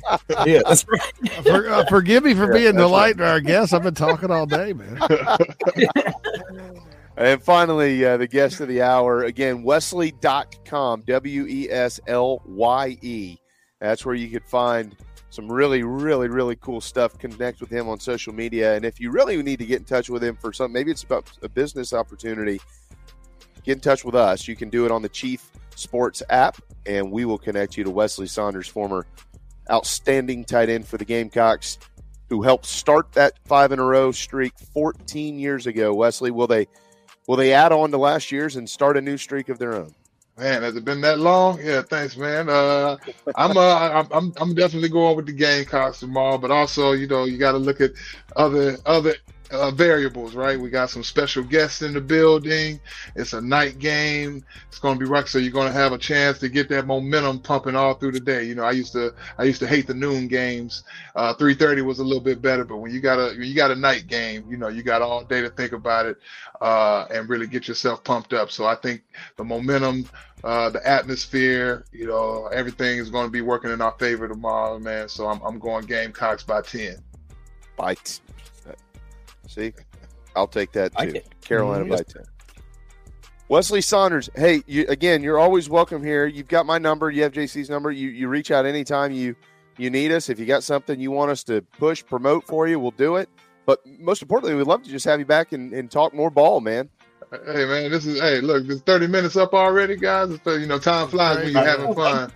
But Yeah. uh, I, I appreciate you guys having me on, man. If you guys shoot me your, your addresses, I'll, I'll shoot you out some of our Wes Joose products for you guys to try, man. So you're not just blindly uh, supporting me with you know you, you never tried the stuff. So you know the truth the truth is in the juice, and so uh, I'm looking to get get get people trying it, man. So shout out to all the Gamecock Nation, Miss Judy. I got I can't I'd be remiss if I didn't shout out the the Lennons, Miss Judy and Patrick, uh, who helped me immensely, you know, during my time when I got suspended. You know, we thought we had a chance to come back on the field at some point. I had a lot of people lobbying for me, trying to get me back on the field, calling legislators, calling the NCAA. Uh, I really felt the love, even though I was in the, my lowest point of my life, man, at that time, having to watch from the sidelines as our school uh, had the most successful year in school history, man. I was able, I was humbled by how many people came out to support me, man. So I'll forever be part of Gamecock Nation. Well, you Yes, helped sir. build that. You helped build that, and uh, Mhm. Carolina will always be grateful to you for what you did, and will always support you certainly. And as I mentioned, you are Thank you, always welcome here. So enjoy being home for a couple of days up there in North Carolina. Uh, safe Oh, yeah. travel back to Miami, and uh, and well, I guess we'll be down there next month, huh, JC, to celebrate you and your bride. So Yeah, maybe we'll West Palm. West Palm. we'll, we'll be in West Palm. We'll have to buy uh, Hit me get some Wes Joose.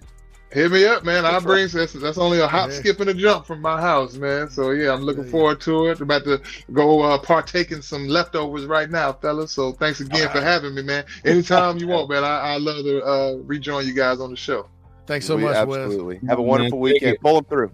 Thank you, man. Take it easy. There you go. Weslye Saunders, former outstanding tight end at South Carolina. Eric Church will take us home. Uh, It's time to get on the road. The rest of you, safe travels to Columbia if you are traveling. If you're there, I hope to see some of you tonight. And throughout the weekend, as we pull the Gamecocks through, hopefully two in a row for that team in the upstate. As always, thanks to my, my brothers here, Mad Dog Mullinax and J.C. Schubert. Schubert. Uh, BigSpur.com. Also appreciate Michael Flint for joining us. Uh, guys, have a wonderful and safe Thanksgiving weekend. Hopefully it kicked off right yesterday. And I hope today is kind to your wallet. And tomorrow, I hope Carolina football is kind to your hearts. See you on Monday at 11 on Inside the Gamecocks, the show.